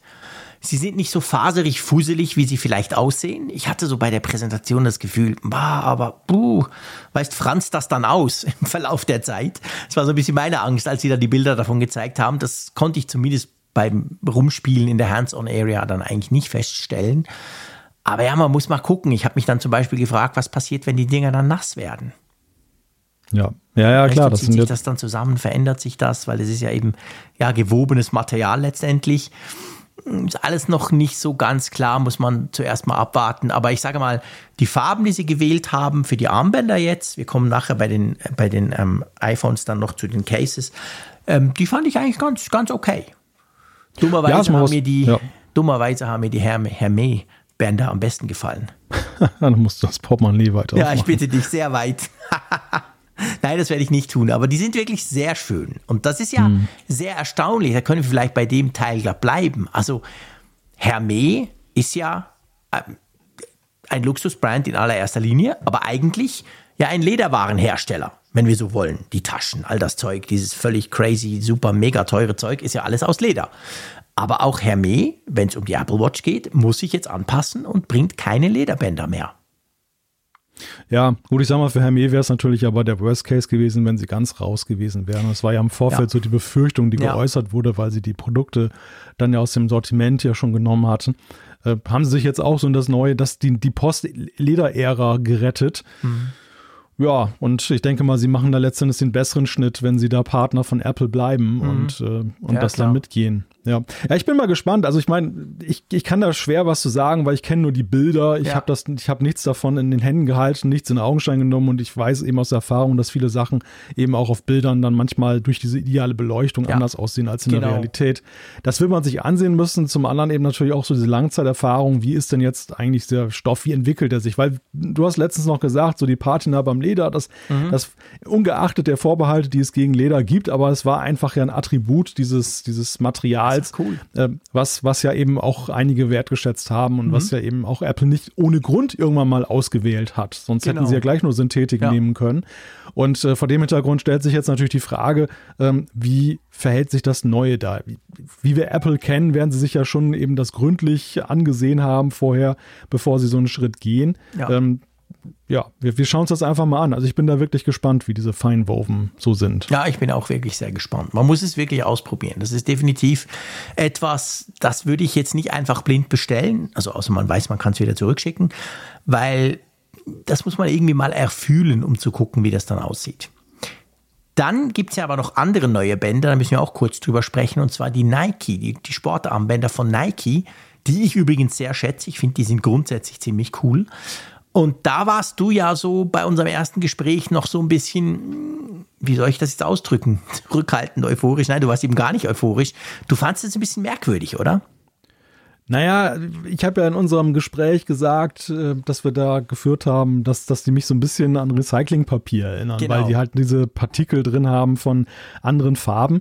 Und das ist ja wahrscheinlich aber auch genau die Absicht, dass man damit eben zum Ausdruck bringt, dass man ja eben so ein Recyclingband hat und nicht eben eines, das jetzt irgendwie aus ganz neuem Stoff oder Stoffen hergestellt wurde. Ja, es ist Geschmackssache, ne? Also ja, so. Das ist es. Ich fand sie ganz cool, einfach vom Aussehen her, weil ja, irgendwie ist es so speziell. Es sieht fast ein bisschen aus, so du bist als Sportler durch den Matsch gejoggt oder so. Aber es ist auch so, das hat mir dann jemand erzählt, der sie ein bisschen genauer angeguckt oder angefühlt hat, weil ich habe sie nur gesehen in der Hands-on-Area, habe die nicht in die Finger genommen, ich bin nicht auf die Idee gekommen, dass man offensichtlich diese Sprenkel spürt. Also diese quasi, das sind ja recycelte Bänder, also sprich, da sind Recyclingpartikel drin, die eben auch so aussehen, und die spürt man aber sogar auch. Und das ist wohl ein bisschen speziell, weil man das ja sonst beim normalen Sportarmband nicht, das ist ja völlig glatt. Bei dem ist es ein bisschen anders. Ja, auch da wieder, ich glaube, man muss es wirklich mal in die Finger nehmen. Ja, genau, finde ich auch. Also wie gesagt, auch da ist die Diskussion ja nur über Bilder. Ja, genau. Die Apple Watch Series 9, Klammer auf, wenn mit dem richtigen Band, Klammer zu, ist das erste komplett CO2-neutrale Produkt von Apple. Genau, so haben sie es angepriesen. Ja, aber eben nur mit bestimmten Bändern. Da muss man drauf gucken. Ich weiß gar nicht, ich nehme mal an. Doch, der Store, der zeigt das eben. Es gibt so ein neues Logo. So ein Blümchen haben sie da. Genau, so mit 4 grünen Blättern. Nee, 5 grüne Blätter. Und wenn das ist, dann ist es eben CO2-neutral. Und wenn du das Band dann tauschst beim Konfigurieren, dann kann es dann natürlich sein, dass es eben nicht mehr passt.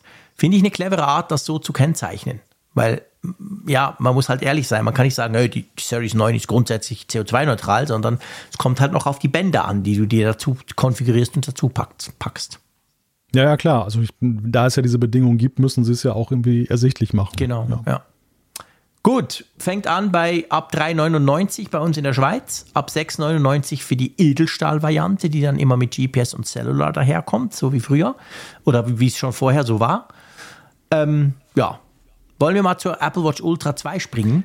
Genau.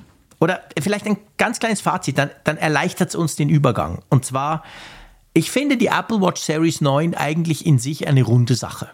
Ich finde, da kam mehr Funktion dazu, als ich erwartet hätte. Okay, ich habe nicht viel erwartet, vielleicht auch daran, aber immerhin. Also, ich finde jetzt schon, der Prozessor macht viel aus, der bietet uns Funktionen, die wir vorher so nie hatten. Der U2-Chip, könnte ich mir vorstellen, wird richtig spannend werden. Und auch sonst, also eigentlich ganz okay, der Preis ist gleich geblieben. Also ich finde das jetzt nicht schlimm. Wir wussten natürlich, es gibt nicht die große Revolution, alles neu, die kommt vielleicht ja nächstes Jahr. Aber ich war mit der S9 sehr viel zufriedener als mit der Apple Watch Ultra 2. Und da sind wir jetzt rüber geslidet zu dem Thema. Ja, aber dann würde ich ganz gerne noch eben darauf einsteigen, bevor wir dann jetzt den Wechsel machen. Weil es ist ja schon so gewesen, im Vorfeld gab es ja gerade zuletzt noch dann Aussagen, dass ja eben auch möglicherweise neue Sensoren, also jetzt nicht eine komplette Erneuerung der Uhr da ist, aber schon eben ein neuer Herzfrequenzsensor, dass da irgendwie in der Technik noch was verbessert wird. Also insgesamt so ganz großer Wurf ist es ja wirklich nicht. Aber das finde ich, das gilt für beide Apple Watches dieses Jahr. Das sind halt wirklich, der S9 steht im Mittelpunkt. Ich glaube, der ist noch eine wichtige Grundlage für die Zukunft. Weißt du, der entfaltet sich auch, glaube ich, erst so richtig dann mit dem nächsten WatchOS. Das wird dann so sein, dass wir da mit WatchOS 11 werden wir dann womöglich Funktionen sehen, die von diesem Potenzial Gebrauch machen. Weil Apple einfach da auch, glaube ich, strategisch ein bisschen abwartet, dass die Verbreitung dieser Uhr erstmal da ist, dass diese Features auch eine gewisse Breite erreichen. Was bringt es denn, wenn jetzt erstmal keiner diese Uhr hat und sie dann diese Features schon oft raushauen? Ja. Klar, das würde einige reizen, aber vielleicht ist es ja eben einfach schlauer, dass du gleich mehr Reichweite hast. Aber ansonsten so, ja, es ist eigentlich eine Fortschreibung im Wesentlichen. Es blieb in der Tradition der letzten Jahre, das ist so. Und ich merke jetzt, wo du das erzählst, dass ich natürlich bei der Apple Watch tatsächlich, wir reden jetzt von der normalen Apple Watch, tatsächlich schon seit Jahren eigentlich nur noch ganz, ganz wenig erwarte. Und dann kriege ich mehr jetzt in dem Fall, als ich sogar erwartet habe und bin dann eigentlich ganz zufrieden. Aber es stimmt, du hast natürlich recht. Man könnte ja mal auch, ich will gar nicht vom Blutdruck reden, da der heilige Gral sozusagen der Gesundheitsmessung, den noch keiner so richtig hingekriegt hat. Aber man könnte ja wirklich auch mal auf sensorischer Ebene wieder dran gehen. Und das haben sie natürlich nicht gemacht. Von dem her bin ich da ganz bei dir. Ja, bin wirklich gespannt, ob dann Apple vielleicht nächstes oder eben übernächstes Jahr mal so alles in die Tonne tritt und komplett was Neues macht. Mal schauen. Aber trotzdem, jetzt drehen wir zu Ultra. Bei der Ultra war bei mir wirklich das Ernüchterungsgefühl massiv größer als bei der Series 9. Das lag aber auch wieder am Erwartungsmanagement. Und auch da muss man sagen, alle lagen wir falsch. Ich meine, es ist lustig, bei diesem Apple-Event, wir wussten ja schon alles. Und alles hat sich bestätigt, nur ein einziges Ding nicht. Und das führt dazu, dass es die Apple Watch Ultra 2 schon so ein bisschen sehr negativ gesehen wird, oder? Naja, ich sag mal, bei der Ultra 2 war für mich ja vor allem die spannende Frage jetzt jenseits der Gerüchte, welchen Weg sie einschlagen. Weil wir haben ja bei neuen Produktgattungen immer sehr unterschiedliche Wege gesehen. Häufig war es ja so, dass Apple bei den ersten 2-3 Modellen richtig aufgedreht hat. Also dass du so in der 2., 3. Generation nochmal so Sprünge gesehen hast, die du später bei diesen Zwischenmodellen, ich nenne sie mal Fugenmodelle, so die zwischen den 2 Jahrestakt sind, dann eben nicht mehr so gesehen hast. Hier sind sie eigentlich eher moderat unterwegs und worauf du anspielst, ist ja vor allem eben dieses Sichtbare, dieses, ich kann zeigen, ich habe die Ultra 2 und da haben sich ja sehr viele eben erhofft und das galt ja auch als ziemlich fest, dass es eben diesen dunklen Farbton geben wird. Ja, ich hatte ja mal eine Edelstahl in Schwarz oder sogar ein paar Apple Watch Edelstahl in Dunkel. Das sah schon sehr knackig aus. Ich hätte mir das auch vorstellen können. Hat Apple nicht gemacht, das heißt, die Apple Watch Ultra 2 sieht genau gleich aus wie die 1er. Also ich habe sie nebeneinander gehalten in der Hands-on-Ära, du siehst wirklich keinen Unterschied. Sie haben natürlich überall das neue Watch-Face draufgeknallt, dieses Modular Ultra, damit man sieht. Aber sieht genau gleich aus, das Titan. Die Frage, die ich mir so ein bisschen bei dem Punkt, da können wir nämlich nachher die Farbe gleich abhaken, ich habe mir da so ein bisschen die Frage gestellt, was natürlich problematisch ist, wenn du ja jetzt, angenommen, Apple bringt jetzt eine Apple Watch Ultra 2 in Dunkel raus, dann kannst du ja eigentlich kein einziges Armband verwenden. Weil die haben ja alle diese helle, silbrige Titanschließe. Ja, also dieses Sliding-Ding, wo du es anmachst. Und das würde ja total schlecht aussehen. Also das ist mir erst dort bewusst geworden. Ich mir dachte, ja, aber okay, alle meine tollen Trail-Loops und wie sie alle heißen, kann ich gar nicht brauchen. Vielleicht war das auch noch so ein Punkt, dass sie gemerkt haben, Ja, wobei das Problem intensiviert sich jetzt natürlich von Jahr zu Jahr, weil es wird ja dann, jetzt verkaufen sie dieses Jahr jetzt dann wieder neue Farbtöne, die auch wieder diese titanfarbene Schließe haben und dann hast du dann bei einer Apple Watch Ultra 3 hast du dann ganz viele Bänder schon, die nicht mehr passen. Ja, ist schwierig. Also wie sie da die Kurve kriegen, wahrscheinlich nur radikal, wenn sie sagen, dann müsst ihr halt neue Bänder kaufen, wenn ihr das perfekt haben wollt. Ja. Da führt kein Weg dran vorbei. Ja, ist interessant. Also Ja,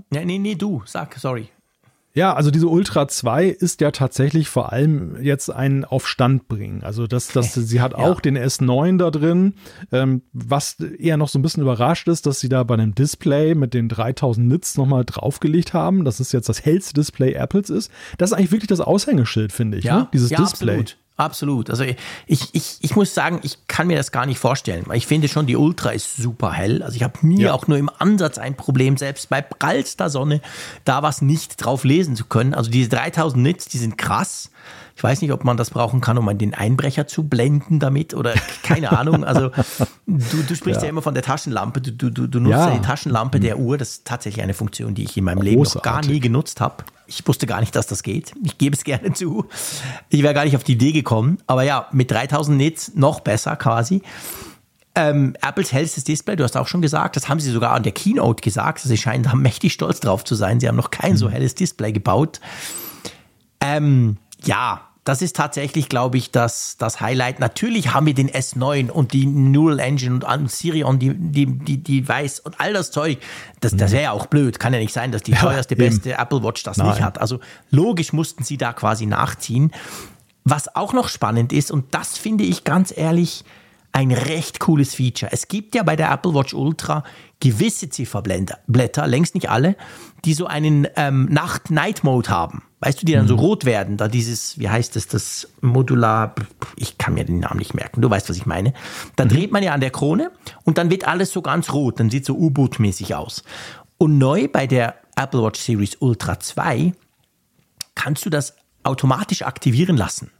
Also die Sensoren merken dann, es ist dunkel und dann zack, schaltet das Watchface in diesen Night Mode.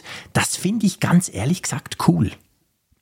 Wobei das ja so der Part war dieser Vorstellung, wo man ja eben auch gemerkt hat, dass sie jetzt hardwaremäßig nicht viel zu bieten haben. Ne? Also sie haben ja sehr viel mit Software gezeigt und das auch hinterher mit dem Effekt, wo du dann aber in genauerem Nachforschen festgestellt hast, es reduziert sich noch nicht mal immer auf die Ultra 2, sondern zum Beispiel dieses Modular Ultra, dieses neue Ziffernblatt, das bekommt auch die erste Ultra, was ja auch erstmal, was ich ja wiederum eine schöne Geste finde. Also dass sie nicht das Vorbehalten jetzt dann nur krampfhaft für das neue Modell, sondern da womöglich eben auch sagen, klar, kriegen auch die letztes Jahr gekauft haben. Ging bei der Keynote, als dieses Ziffernblatt kam, ging ich ganz automatisch davon aus, ja, das ist wieder typisch Apple, das hat sicher wieder nur die neue und habe mich ein bisschen geärgert, weil das ist sehr geil. Ich habe das mal ausprobiert inzwischen. Das kann man wahnsinnig konfigurieren. Das ist super. Da kannst du dir ganz viele Dinge, du musst ja nicht der Kompass da in der Mitte rumzappeln, du kannst dir das alles frei konfigurieren. Das ist ein sehr, sehr cooles Ziffernblatt. Und ja, ich habe Freude. Das ist jetzt auf meiner Apple Watch Ultra auf der 1er auch drauf. Aber trotzdem ist es natürlich ja immer so, dass du den Eindruck hast im ersten Moment, das ist jetzt unique bei der Ultra 2. Nee, genau. Also du denkst ja nicht während der Präsentation, dass sie Dinge zeigen, die das Vorjahresmodell dann auch kann. Oder wir hatten ja vorhin eben diese Geste, die du in den Bedienungshilfen schon seit Jahren drin hast. Also das ist immer so ein Punkt, wo man so hin und her gerissen ist, aber wo eigentlich am Ende so setzt rein als Nutzer auf frühere Geräte die Freude natürlich überwiegt, dass man sie dann auch bekommt. Absolut. Wo einfach bei der Nettobilanz, was ist denn neu an dem Gerät, bleibt aber dann herauskommt, dass man sagt, ja, so viel ist es jetzt nicht. Ja. Also ich sag mal, die Ultra 2, die ist ja eben diejenigen, die jetzt noch ein Jahr gewartet haben, die jetzt nicht auf die erste eingestiegen sind, deren Warten wird dadurch ja ein Stück weit belohnt, kann man sagen, weil sie bekommen jetzt echt nochmal einen Power beim Prozessor und dieses hellere Display. Aber wer sich die jetzt schon gekauft hat, muss sich auch nicht grämen. Nee. Das ist eigentlich dieser wunderbare, eigentlich schön, oder? Diese wunderbare Balance, die sie dahin gekriegt haben. Beide Käufergruppen sind happy. Die schon haben und die sich noch kaufen, kriegen trotzdem noch ein bisschen was. Das ist gar nicht so einfach zu erreichen, das stimmt. Ja, vielleicht ist es auch eigentlich schlau, jetzt gerade bei dem zweiten Modell eben auch nicht die Leute sich grämen zu lassen, das war ja bei einem iPad damals so das Ernüchternde. Ne? Wer das erste iPad gekauft hat, das war noch richtig so bauchig mit Tiefgang hinten und so. Klar, es war so eine neue Geräteklasse, man wollte vielleicht auch einfach dabei sein. Das war heftig, weil das zweite war dann schon komplett anders. Krass anders. Ja, schon nach einem Jahr. Anders. Ja, genau. Und das war, also ich sag mal, das konntest du dir dann nur nachträglich mit Pioniergeist schönreden, dass du gesagt hast, okay, ich war halt der Erste, ne? Also, absolut. Aber bei der Ultra hätte das natürlich bei dem Preis, hätten das auch viele zu Recht Apple übel genommen. Die hätten dann gesagt, wieso haut ihr das Ding dann raus, wenn ihr ein Jahr später das so anders macht? Ich meine, das war ja am Anfang schon bei der Apple Watch, bei der Series auch so ein Punkt. Die erste, die Series 0, war ja in gewisser Weise, was ja zum Beispiel Software-Ladezeiten anging, unbrauchbar, möchte ich heute rückblickend sagen. Ja. Und 1, 2 Geräte später war der Prozessor ja auf einem Level, wo du sagen konntest, okay, jetzt ist es eigentlich so, wie es sein sollte. So. Ne? Ja. Aber auch da war es lustigerweise so, also ich hatte ja die Series 0, ich habe sie auch noch Jahre genutzt, als alle schon schnelle Apple Watches hatten. aber ich war trotzdem zufrieden damit, dass ich halt sie im ersten Jahr hatte. Also das muss ich dann auch wiederum sagen. Ja, das ist ja auch logisch, natürlich, klar, das war ja toll. Es war ja Smartwatch, war ganz neu für Apple und das war super. Wir haben noch 2 Dinge. Wir können Bluetooth-Zubehör für Fahrräder nutzen bei den Fahrradtrainings. Das haben sie so gezeigt. Ich nehme mal an, die Ultra 1 kann das nicht. Ich weiß es aber nicht genau. Und dann haben sie irgendwas geschwafelt von einer verbesserten Höhenreichweite. Ich habe keine Ahnung, was das ist. Ich habe es auch nicht verstanden, als sie es erzählt haben. Ich dachte nur, rumrennen in den Bergen interessiert mich sowieso nicht. Aber auch da irgendein neues Feature, einfach, was wir noch gebracht haben. Und das ist der Teil, der mich freut. Sie haben neue Farben für die Bänder. Meine allerliebsten Trail Loops, die ich ja wirklich sehr gerne habe, wo ich auch schon aus China die eine oder andere Billigkopie bestellt habe, die gibt es jetzt noch in neuen Farben und auch die, wie heißen sie? Die Bergdinger, die doppelten. Du weißt, was ich meine. Das andere Armband, das ich eben auch sehr schätze, nicht das Ocean Band, sondern eben das dritte im Bunde. Das Alpine Loop oder wie heißt das? Das Alpine Loop, dankeschön. Ja. Den Namen habe ich gesucht. Und auch das hat neue Farben bekommen. Ja. Also das freut mich, weil das kann ich natürlich mit der Apple Watch Ultra 1 natürlich genauso gut testen bzw. nutzen. Mhm. Ein Punkt noch, dann hören wir auf mit der Ultra. Wir haben vorhin über die Farbe gesprochen, die viele Leute, die es schade fanden oder sich sogar geärgert haben, dass sie nicht in Dunkel kommt. Es gab aber ja auch andere, und da hast du am Anfang so ein bisschen gesagt, es war ja die Frage, in welche Richtung entwickelt sich die Apple Watch Ultra. Es gab ja auch einige, die haben ziemlich vehement und ziemlich lange dafür gekämpft, das ist ja Apple wurscht, aber einfach dafür plädiert, dass es eine kleinere Apple Watch Ultra geben soll, weil die 49 mm ihnen zu groß war.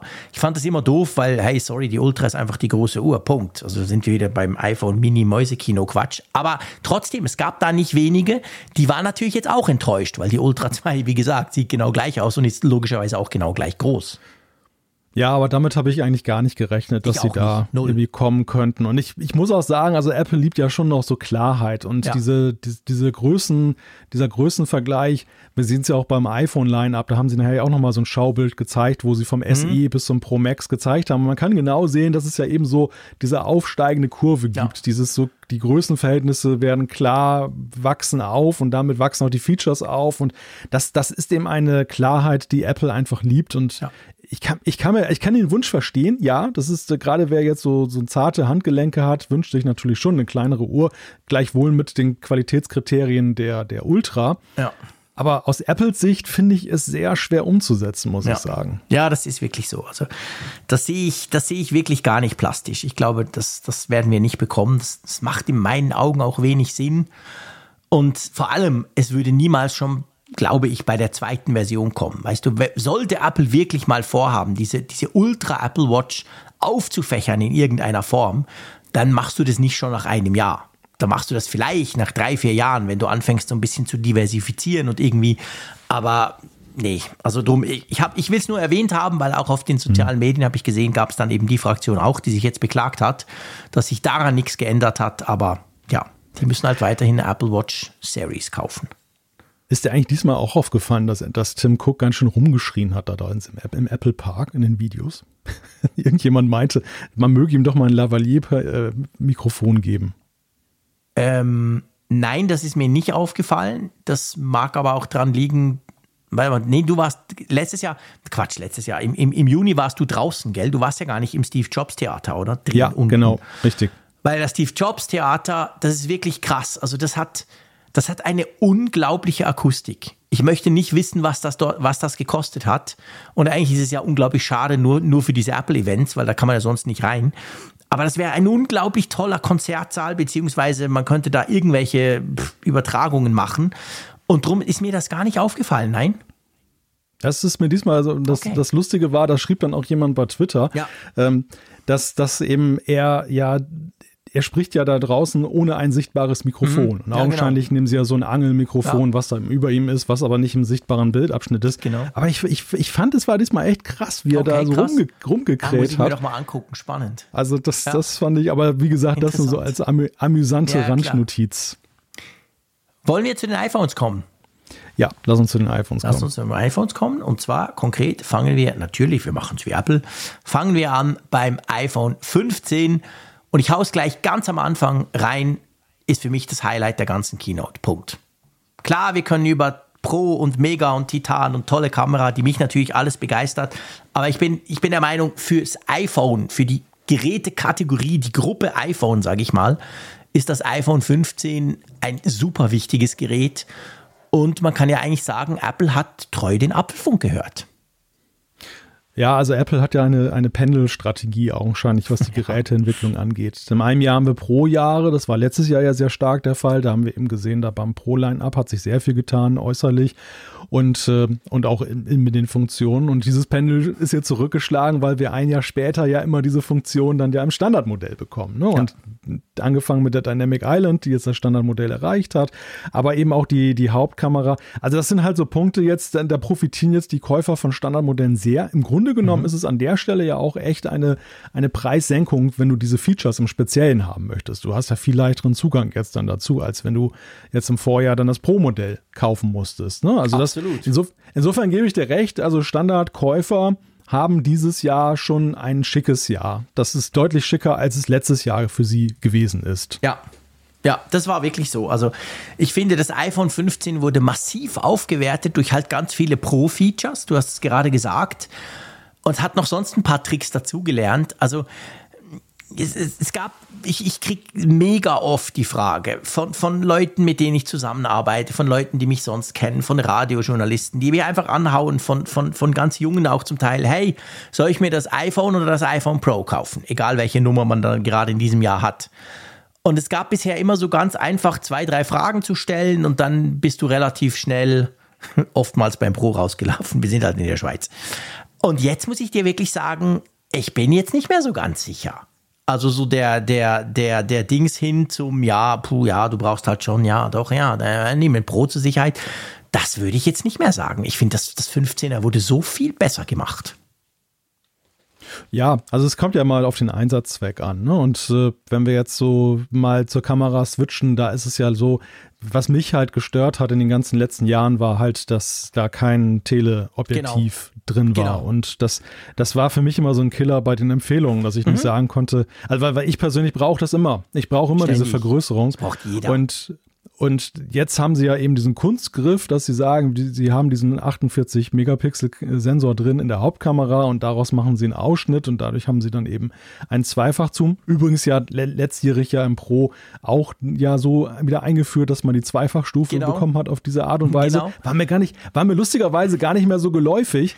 Ja, weil, das hatte ich auch vergessen gehabt, dass ja die Dreifach ist die richtige Kamera und die Zweifach ist quasi der Crop aus dem großen Sensor. Ja. Weil ich letztendlich wiederum dazu neige, wenn ich dann Zoom mache, nehme ich immer Maximum. Ich auch. Weil so viel Zoom hast du bei den iPhones ja sowieso nicht. Genau. Das heißt, die Zweifachstufe war für mich out of service in dem Moment, wo ich dreifach hatte. Ich mache es ganz genau gleich wie du. Aber eben, das war zum Beispiel meine Standardfrage. Zoomst du? Und dann ist natürlich, jeder sagt ja, aber die meisten Leute zoomen ja, egal ob digital oder nicht digital, die ziehen einfach die Finger auseinander und dann haben sie ja gezoomt. Aber viele wissen inzwischen halt auch, das macht die Qualität nicht zwingend besser, es wäre schon cool, du hättest eine eigene Kamera dazu. Drum, ich frage oft die Leute, klickst du, je nachdem was sie schon für ein iPhone haben, klickst du auf diesen Zweifachknopf da bei der Kamera? Und das macht eigentlich fast jeder und sagt ja. Und dann war es bisher eigentlich immer so, okay, dann tschüss iPhone, dann muss es ein Pro sein. Und dass sie diesen Makel jetzt behoben haben, das finde ich extrem cool, weil das macht halt wirklich einfach das Standard-iPhone oder das normale iPhone, ich weiß nicht, wie man dem sagen soll, das nicht Pro-iPhone vielleicht so, macht es einfach massiv viel attraktiver. Wollen wir mal ein bisschen diese neuen Funktionen durchgehen? Ja.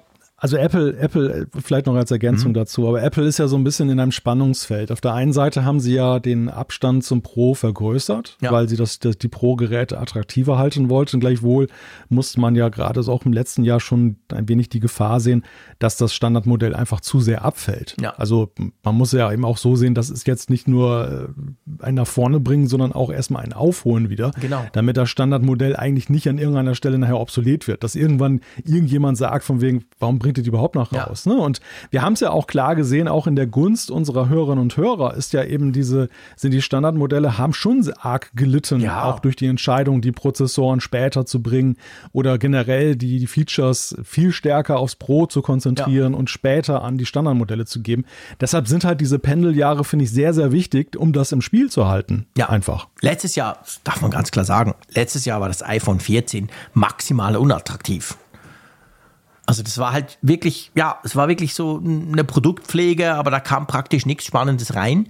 Und jetzt ist es natürlich, du sagst, das Pendel trifft es wirklich gut. Jetzt ist das Pendel sehr stark in die Normalschiene eingeschlagen. Wir kriegen die Dynamic Island als sicher auffälligstes Merkmal. Es fällt einem sofort auf, wenn man es anguckt und denkt, wow. Und ja, wir haben schon viel über die Dynamic Island gesprochen. Wir sind beide, glaube ich, ziemlich begeistert davon. Also super kommt das jetzt natürlich aufs iPhone, aufs normale iPhone, aufs iPhone, was sich, weil es halt günstiger ist, auch viele kaufen können. Und das wird natürlich auch dazu beitragen, dass dann vielleicht der ein oder andere Entwickler jetzt ein bisschen Motivation kriegt und denkt, ja, okay, komm, jetzt haben wir dann 3 Geräte, wo das drin ist, das 14 Pro, das 15 Pro und eben auch das 15 normal. Jetzt tue ich mal vielleicht was für diese Dynamic Island programmieren. Also ich stelle mir vor, da kommt vielleicht dann noch das eine andere, einfach weil jetzt die Nutzerbasis, die mögliche vergrößert wurde, oder? Ja, Apple hat da glücklicherweise nicht diesen Touchbar-Fehler wiederholt, ja, den sie ja damals gemacht haben bei den Macs, wo sie dann einfach nur die Pro-Modelle damit bedient haben und haben die Standardmodelle ausgelassen oder auch die Desktop-Modelle. Das war ein großer Fehler, weil die Touchbar hatte ein ähnliches Potenzial. War ja lustigerweise auch so eine Art Zusatzdisplay. Ja, absolut, stimmt. Und ist aber brutal gescheitert und wurde dann bis auf jetzt lustigerweise das MacBook Pro 13 Zoll, das pflegt ja die Touchbar bis zum geht nicht mehr. Ja, das ist komisch, das ist immer noch Aber kein Entwickler dieser Welt wird ja da noch Features für raushauen, weil es einfach sich nicht lohnt. Und das ist anders bei der Dynamic Island. Du hast es gerade gesagt. Es ist ja nicht nur so, dass die kommen. Wir sehen es ja jetzt schon. In der Erwartung, seit Monaten gab es die Gerüchte, dass die Dynamic Island auch die Standardmodelle erreicht. Mhm. Hat man ja schon gesehen, dass jetzt da nochmal so ein Push ist, so eine Aufwärtskurve, dass immer mehr Apps dann noch die Dynamic Island gebrauchen. Ja, und das ist eine sehr positive Entwicklung, weil ich finde, das Antlitz des iPhones hat sich dadurch sehr positiv entwickelt. Also es war ja eigentlich einschneidend, ne? Es war ja so ein bisschen auch wieder eine Änderung dieses ikonischen Designs, massiv, dass er mal anfing damals mit dem Home-Button, der man weg war, hin zu eben der Notch, und die Notch ist weg, aber die Dynamic Island, das hat so dieses Profil ja des iPhones ja sehr positiv geschärft. Ja, absolut. Das ist definitiv so. Wir kriegen, wenn wir gerade beim Bildschirm sozusagen sind, wir kriegen mit 2000 Nits jetzt einen Bildschirm, der doppelt so hell ist. Und das ist toll, weil 2000 Nits, das ist das iPhone 14 Pro oder Pro Max. Und das heißt mir schon aufgefallen letztes Jahr, dass du das Ding in der Sonne besser ablesen kannst als das Vorgängermodell. Also auch da kommt ein Feature, das bisher bei Pro war, kommt da ganz, ganz locker jetzt zu den iPhone 15 rüber. Genau, auch da dieser Erleuchtungspunkt, ne, den wir vorhin schon bei den Series Watches oder bei den Apple Watches dann hatten. Ja. Zum Design. Wir haben ja Alu, klar, es ist ja nicht das Pro, was mit irgendwie anderen Materialien dann spielt. Und das Ganze aber mit abgerundeten Kanten. Und ich glaube, einer der größten Kritikpunkte seit dem iPhone 12 war ja immer, also ich liebe dieses kantige, aber trotzdem war es halt immer so, ja, aber es ist schon sehr kantig, bis hin zu scharf. Und jetzt haben sie die Ränder quasi so ganz leicht abgerundet. Es ist natürlich immer noch kein rundes Design, nicht so wie das iPhone 11 das war. Aber ich muss wirklich sagen, ich hatte jetzt noch ein bisschen Zeit, mir das genauer anzugucken. Das sieht affenknackig scharf aus. Es ist für mich so ein bisschen, hatte ich den Eindruck, ist übrigens bei den Pro-Modellen das Gleiche. Ich glaube, jetzt hat Apple so dieses kantige Design quasi finalisiert. Weißt du, was ich meine? Das war ja der große Sprung von 11 zu 12, wurde es ja total kantig. 11 war noch mega rund und dann zack, kam dieses kantige. 13, 14 nicht groß verändert und jetzt allein durch diese leicht abgerundeten Kanten, finde ich, das macht richtig viel aus, wenn du das Ding in die Hand nimmst. Also der Inbegriff der scharfen Kante ist für mich ja eigentlich so das Magic Keyboard, was Apple da rausgebracht hat. Mhm. Damit kannst du ja Brot schneiden. Ja, so scharf ist die Kante. Und da muss ich auch wirklich sagen, wir hatten es ja vor einigen Sendungen, das ist für mich auch so ein Punkt, wo mir diese Tastatur gar nicht mal so sympathisch ist. Du doch die Logi, gell? Die MX Keys. Ja, genau. Das hat mich so ein bisschen abgeturnt, so bei dem Magic Keyboard. Da hätte ich mir eigentlich etwas abgerundete Kanten gewünscht. Ich muss sagen, beim iPhone, ich habe nicht dieses Problembewusstsein. Mir war das nie zu kantig. Also klar, ich sehe diejenigen, die dem 11er hinterher trauern, weil das da tatsächlich einen ganz anderen Charakter hatte. Das war ja damals auch schon so ein krasser Change, den sie da gemacht haben. Verstehe mich nicht falsch. Ich möchte das auf gar keinen Fall zurück, das runde Design. Ich habe das gefeiert. Ich habe gejubelt beim iPhone 12. Endlich kantig. Ich mag dieses Rundgelutschte nicht. Aber gut, ich habe immer eine Hülle drum. Von dem her gesehen habe ich das Problem tatsächlich selber auch nicht allzu stark, weil die Hüllen, die sind ja nie kantig. Die sind ja oben immer ein bisschen ganz leicht abgerundet. Trotzdem, mir ist wirklich aufgefallen, ich hab mein iPhone 14 dabei und ich hatte das iPhone 14 Pro Max dabei, was ich ja immer nutze. Und ich habe dann das iPhone 14 aus der Hülle genommen und habe es verglichen mit dem iPhone 15. Und ich musste wirklich sagen, also in meinen Augen, obwohl ich auch das Problem so nie hatte, aber ich weiß, dass es ganz viele haben, es ärgern sich immer wieder Leute drüber, ist es jetzt deutlich angenehmer zum Halten. Also rein von der Haptik her, du weißt ja, dass ich Hüllen nutze, nicht weil, wenn es runterfällt, dass es nicht kaputt geht, sondern damit es gar nicht erst runterfällt. Das ist ja mein Use Case für Hüllen. Wenn es runterfällt, mache ich mir keine Illusion, dass es besser ist mit Hülle. Aber ich lasse es einfach eher fallen. Und das liegt bei mir auch ein bisschen dran, weil dieses kantige, so kantige, ja, ich bin ein bisschen ungeschickt, fair enough, aber das hat andere Gründe, egal. Ich habe wirklich immer Mühe, die so richtig zu greifen, weißt du? Und das ist jetzt hier wirklich deutlich besser geworden. Ja, aber wie gesagt, also bei mir löst es kein Problem, das ich habe, weil ich nutze ja im Gegensatz zu dir mein iPhone ja ohne Hülle. Ja. Also ich habe ja nur dieses Fitback da drum und hole das dann komplett raus. Und ja, also nice to have, wenn jemand dieses Missempfinden hatte, natürlich super, dass sich das weiterentwickelt hat. Aber ich kann jetzt nicht sagen, dass es bei mir ein Problem löst. Ja, aber dann stört es dich ja auch nicht. Weil es sieht schick aus. Also ich finde, es sieht sogar eigentlich noch ein bisschen schicker aus, weil es so ein zusätzliches Element reinbringt, weißt du?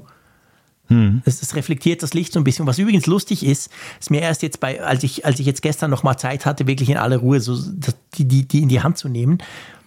Das 15er hat zwar nur in Anführungszeichen diesen Alurand, aber die haben den irgendwie, ich weiß nicht genau, die haben den, wie soll ich das jetzt aus, das ist schwierig, das zu erklären, die haben den so ein bisschen behandelt, dass er so, aber wirklich ganz, ganz leicht aufgegraut ist. Oder sagen wir es mal so, ich hatte beide Geräte, ich hatte das Pro aus Titan und ich hatte das 15er nebeneinander und konnte ein bisschen damit spielen, konnte sie in die Hand nehmen, konnte sie umdrehen und so weiter. Das, ein bisschen länger Zeit als in der Hands-on, wo es immer so viele Leute hat.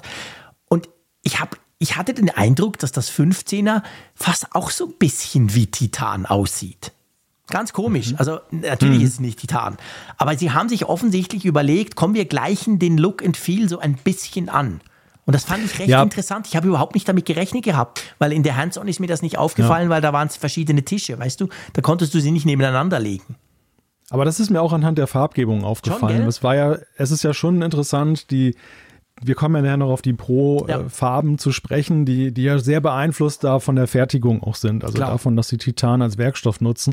Und diese etwas gedeckteren Farben haben sie ja kurioserweise auch bei den Standardmodellen gewählt, obwohl ja da gar keine Veranlassung ist, weil ja da ein anderer Werkstoff ist. Genau. Und das passt eigentlich zu deiner Theorie, dass sie auch das so ein bisschen stimmig machen wollten, dass sie so weit wie möglich auch mit einem anderen Werkstoff aber einen Titan-Feeling herstellen wollten. Und das hat mich total erstaunt. Und ich fand aber geil. Also es hat mir sehr, sehr, sehr, sehr gefallen. Interessant. Aber einfach, jetzt habe ich ganz lange über das blöde Alu mit abgerundeten Kanten gesprochen, aber ich fand das einfach noch wichtig, weil das war für mich so ein Aha-Erlebnis, das ich gestern dann noch hatte. Kommen wir zum wichtigsten wahrscheinlich bei einem Smartphone. Jedenfalls, wir alle brauchen ständig die Kameras.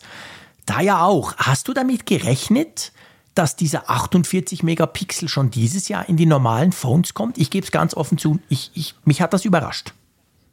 Naja, ich habe da schon mit gerechnet, dass sie das durchreichen. Okay. Also, weil einfach, es passt ja auch zu dem Rest, ne? Dass sie haben ja eben diese ganze Palette von größeren Features des Pro-Modells bis auf so die Sachen, die sie wirklich als rein Pro deklarieren, haben sie ja weitergegeben. Und ich habe mit 48 Megapixel gerechnet. Ich habe aber wirklich diese, lustigerweise, obwohl es ja beim Pro ist, aber ich habe mit dieser Zoom-Funktion nicht gerechnet, weil einfach weil auf den Pro-Geräten, du nimmst sie so nicht so wahr wie hier jetzt halt. Ne? Also hier ist es ja echt ein Benefit. Ja. Auf den Pro-Geräten ist es so nice to have für diejenigen, die Zwischenstufe gerne haben.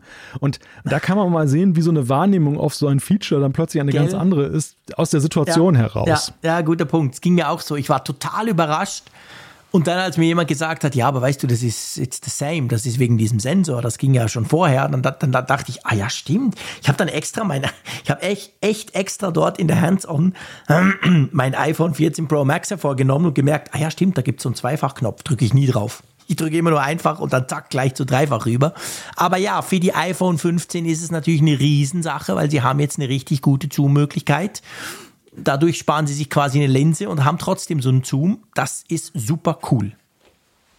Ja, und auch sonst haben sie ja dann, das ist ja Apples große Stärke, dass sie auch bei der Software dann ja immer noch ein paar Finessen haben, was die Kamera angeht. Und da haben sie auch jetzt ein paar neue, schöne Sachen gebracht. Also einerseits diese Depth Control, mit der du eben den Fokus nachträglich ändern kannst. Übrigens auch ein Feature, was die iPhone 14 Pro Generation dann noch rückblickend bekommt. Also ja, das kommt nicht den neuen. Komm, wir erklären das noch schnell, weil ich finde das eine große Sache. Ja. Ich weiß, du findest es nicht so spannend. Ich bin begeistert. Es ist wahrscheinlich für mich wer hat gesagt, dass es nicht spannend ist? Ich dachte es. Ich hatte so den Eindruck, nein, das ist eine falsche Information. Okay, dann entschuldige ich mich dafür. Ich finde das eigentlich fast die wichtigste Kamerafunktion, die dazu kam. Ich sag's ganz offen. Ist super. Weil ich bin so ein Typ, ich weiß, dass du, ich glaube, so bin ich drauf gekommen, dass ich mir das irgendwie zusammengereimt habe. Du machst ja viele Porträtfotos. Also immer wieder. Das zeigst du mir auch und ich habe ja auch gesehen, als es bei dir war. Ich weiß nicht, ich mache das praktisch nie. Ich kann dir gar nicht genau sagen, warum. Ich denke einfach nie dran. Ich knips da drauf los und da hat's ein Mensch drin, okay. Und dann aber ist es tatsächlich so, dass ich manchmal denke, ja, das Bild wäre schon geiler, hättest jetzt die Portrait-Funktion gewählt, hinten unscharf und so. Und jetzt genau für solche Noobs wie mich habe ich diese Funktion. Jetzt, ich muss nicht mehr dran denken. Sobald dieses clevere Telefon entdeckt, hey, da ist ein Mensch drauf, zack, dann haut's mir die Information rein und ich kann es nutzen oder nicht. Ich bin begeistert. Ja, es ist ja doppelt praktisch, ne? Also auf der einen Seite halt, ja, dass du eben diesen Portrait-Mode durch Machine Learning eben auch automatisch mit aktiviert hast, dass du, und aber vor allem auch, finde ich, mit dieser Depth Control, dass du eben auch später diesen Fokuspunkt nochmal verlagern kannst. Also du kannst ja bislang sagen, so den Bokeh-Effekt kannst du beeinflussen. Du kannst sagen, wie viel vom Hintergrund soll denn letztendlich scharf oder unscharf sein. Das kannst du was auch schon toll ist, fand ich auch mal super. Aber es gab auch die Fotos, wo man echt so hinterher gedacht hat, hättest du mal das scharf gestellt und so weiter. Das stimmt. Und es gab auch immer irgendwie so eine Spezialkamera, mit der man das auch schon konnte. Ne? Irgendwie auch so ein Ding, ich weiß gar nicht, der Name fällt mir nicht mehr ein, aber das war damals mal so ein großes News-Thema. So eine röhrenförmige. Mit der konntest du. Genau. Ah, meine Güte. Aber auf jeden Fall konntest du damit das auch und das fanden alle so, wow, cool und so. Ne? Und dass du dieses Feature jetzt hier hast, dass du eben hinterher ein bisschen damit spielen kannst, ist natürlich echt auch so ein künstlerisches Feature für Fotografie. Absolut. Das ist wirklich großartig, genau. Das kommt ja da noch dazu. Du hast recht, darf man gar nicht vergessen. Was übrigens auch dazu kommt, auch beim normalen und dann auch beim Pro, ist, dass Apple jetzt dahingehend sich angepasst hat, dass standardmäßig werden jetzt 24 Megapixel Bilder gespeichert. Wir haben ja den 48 Megapixel Sensor. Bisher war es aber so, dass daraus Standard, wenn du es nicht umstellst, kamen 12 Megapixel Bilder raus. Und jetzt haben sie das umgestellt, wohl weil sie sich sagen, hey, ein bisschen mehr Information, ist ja nicht mehr so schlimm, übers Internet kann man auch das noch verschicken und jetzt ist wenn du gar nichts machst, sind das 24 Megapixel Bilder. Meinst du, das wirkt sich auf die Qualität aus? Ich kann mir schon vorstellen, dass... Ja, also dieses Festhalten an 12 Megapixel ist ja schon auch in den letzten Jahren immer mehr in Frage gestellt worden. Ja. Ob das noch zeitgemäß ist, ob das nicht mal größer werden muss. Und dann kam der 48 Megapixel Sensor und es war dann nur für diese ganzen ProRes-Geschichten dann vorbehalten. Oder Apple ProRes. Und es ist halt jetzt schön, dass sie jetzt diesen nächsten logischen Schritt gehen, dass sie da eben dann die Auflösung da verdoppelt haben. Aber insgesamt muss man sagen, also einen Punkt, den wir vielleicht noch ein bisschen übergangen haben, das bessere Smart HDR darf man auch nicht unterschätzen. Weil es ist da wirklich so, diese iPhone-Fotografie, das iPhone hat zwar nur einen gewissen Marktanteil, aber es ist ja doch sehr verbreitet bei Influencern und bei Multiplikatoren, bei Leuten, bei Kreativen. Und hast du mal die Instagram-App auf Android aufgemacht, dann weißt du, warum alle mit iPhones Instagram befüllen. Logisch. Ja, genau, richtig. Und auch du hast ja auch schon diesen Change gesehen, als Apple mit dieser 10-Bit-Fotografie da kam, wo plötzlich ganz viele Bilder auch bei Instagram dann entsprechend dann so wie mit Tageslichtsituationen dann auch und das dann da geboten haben. Und du siehst halt schon, wenn das iPhone seine Kamera ändert oder wenn Apple dann bei dem iPhone die Kamera ändert, dann ändert sich die ganze Fotografie im Web. Und insofern ist das auch sehr erfreulich, dass sie dann auch da bei Smart HDR jetzt nochmal was draufgegeben haben. War bislang schon sehr gut. Bin sehr gespannt, wie das jetzt auch nochmal in der Realität im Test dann besser geworden ist. Ganz ein wichtiger Punkt. Danke, hast du daran gedacht. Beim Prozessor, da muss man nicht groß drüber sprechen, aber natürlich ist auch ein Thema, wir kriegen den A17 Bionic, also den Prozessor vom letzten Jahr vom Pro-Modell. Auch da kann man sagen, ist ein Pro-Feature jetzt zum iPhone gekommen, aber natürlich, Apple scheint sich jetzt darauf festgelegt zu haben, dass die normalen iPhones den Prozessor vom letzten Jahr kriegen, wohingegen dann die Pro-Modelle eben einen eigenen bekommen. Wir sprechen nachher über diesen verrückten A17 Pro noch, der vorgestellt wurde. Wird ja immer eine recht große Sache drum gemacht. Ich weiß nicht, also ich fand das schon letztes Jahr nicht matchentscheidend schrecklich. Findest du das ein Problem? Würde dich das stören? Also gut, du bist natürlich auch so ein Geek-Freak wie ich, aber der normale Nutzer, dem ist das doch vollkommen Schnuppe. Hauptsache er kriegt seine 5 Jahre Updates. Ja, und ich glaube, in diesem Bewusstsein ist Apple diesen Schritt auch gegangen. Also, dass sie festgestellt haben, man hat es ja schon gemerkt, wie die Prozessoren auch in ihren Präsentationen immer weniger Showtime bekommen haben. So von früher, wo die Präsentationen teilweise mit dem Prozessor anfingen. und dann erstmal diese Grafiken gezeigt wurden, bis hin, dass es zum Nebenaspekt verkam und dann irgendwann gar nicht mehr erwähnt wurde, außer dass sie einen neuen Namen nennen, dass sie sagen, hey, ist ein neuer Prozessor. Ja klar, sie haben dann mal irgendwas mit GPU und Machine Learning, aber die ganz großen Zeiten, wo man das Gefühl hat, sie glauben, damit kaufen die Leute das Gerät, sind vorbei. Ja. Und deshalb, ich bin da bei dir. Okay. Also ich glaube, gerade der Standardmodellkäufer, der hat keinen blassen Schimmer, was eigentlich A16 Bionic bedeutet. Ich glaube auch. Für den ist nur wichtig, das Attribut ist schnell. Genau, ist schnell. Und vor allem ist schnell genug auch noch die nächsten Jahre. Das ist ja auch noch wichtig. Und das trifft natürlich vollkommen auch auf den A16 Bionic zu. Dann Notruf SOS kommt in die Schweiz. Wer hätte das gedacht? Ja, ich habe mich ja geärgert. Ich sage es gerne, ich ärgere mich. Ich fühle mich natürlich immer hintergangen, wenn man dann einfach so Funktionen nicht in die Schweiz bringt. Gab es ja beim HomePod, es gibt ja ganz viele Beispiele bei Siri, bei anderen. Also es gibt ja vieles, was bei uns anders oder nicht ganz so gut funktioniert. Und das war natürlich bei diesem Notruf-SOS, dachte ich mir so, ja, die Holländer haben es. Aber hey, Mann, da kannst du ins Meer fallen. Aber was passiert dir sonst in Holland? Aber hey, in der Schweiz, in den Bergen, da kannst du durchaus mal im Outback landen, auch wenn wir fast überall 5G haben. Und ja, also ich nehme das gerne mit. Ich finde das cool.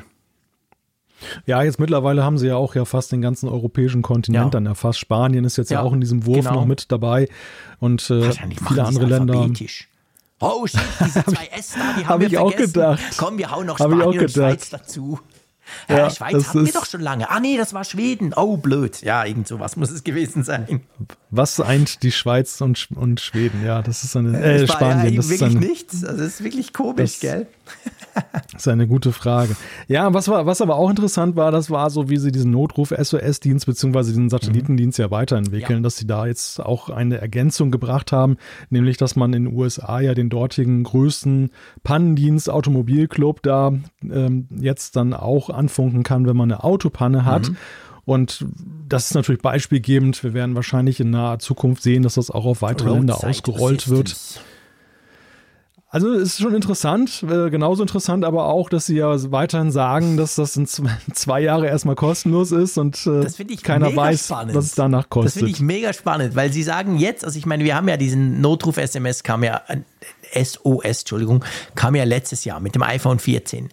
Und da haben sie gesagt, 2 Jahre gratis und dann muss man halt gucken. Und jetzt sagen sie das Gleiche beim 15er. Das heißt ja jetzt konkret, wer sich heute ein iPhone 15 kauft oder beziehungsweise ab morgen, ab Freitag, wo man es dann vorbestellen kann, der hat das 2 Jahre gratis. Der es beim 14er gekauft hat zusammen und das 14er 3 Jahre nutzt, der läuft ja quasi dann am letzten Jahr, dürfte es bei ihm nicht mehr gratis sein, die Nutzer vom 15er aber schon. Ich weiß nicht so recht. Apple scheint sich einfach noch nicht so recht drauf festgelegt zu haben, aber nächstes Jahr müssen sie dazu eine Aussage machen, oder? Ja, also ich glaube, sie halten sich da einfach so ein Türchen offen im Moment. Sie wollen den Leuten schon sagen, passt auf, das ist jetzt nicht ein Geschenk forever. Ja. Das wird irgendwann Geld kosten, damit es nicht so eine böse Überraschung gibt. Genau. Aber ich glaube, sie sind noch in der Entscheidungsphase, dass sie schauen, was kann man denn dafür nehmen, wie bettet man das ein? Wird das vielleicht nicht festgelegt, genau. Ja, wird das so ein Add-on in der iCloud? Ja. Wird das, also sag ich mal, so ein Benefit, dass man sagt, okay, die iCloud kostet einen Euro mehr und dafür One hast, Apple One, dann ist es vielleicht dabei oder so. Ja. Also das hat irgendwie so den Anschein, als wenn sie sich da vorsichtig diesem Thema Bezahlung nähern und jetzt im Moment erstmal Reichweite und immer mehr Dienste haben wollen. Aber ja, also irgendwann müssen sie ja mal Butter bei der Fische machen, wie es denn da weitergeht. Genau, das meine ich. Also irgendwann müssen sie damit um die Ecke kommen und sagen, hey, zack, wie sieht es denn eigentlich aus? Aber das ist jetzt dieses Mal tatsächlich noch nicht der Fall. Gut, dann war es ja so, also der eigentliche Elephant in the Room, das war ja nicht die Farbe der Apple Watch Ultra, sondern das war ja eigentlich USB-C. Man wusste es, man weiß es, die EU zwingt Apple dazu. Also es war eigentlich klar, dass es kommt. Aber trotzdem muss ich dir sagen, in der Keynote bei der Vorstellung des iPhone 15 habe ich dann irgendwann noch kurz ein bisschen gezittert und dachte plötzlich, bringen die das gar nicht?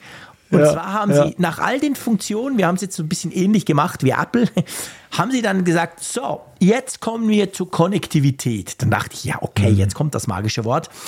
Und dann haben sie gesagt, let's talk wireless connectivity. Und da dachte ich so, aha, okay, und dann haben sie über den U2 und ein paar andere Dinge gesprochen. Und dann hatte ich echt noch Angst und dachte, hey, am Schluss lassen die den Port komplett weg. Aber es war zum Glück nicht so.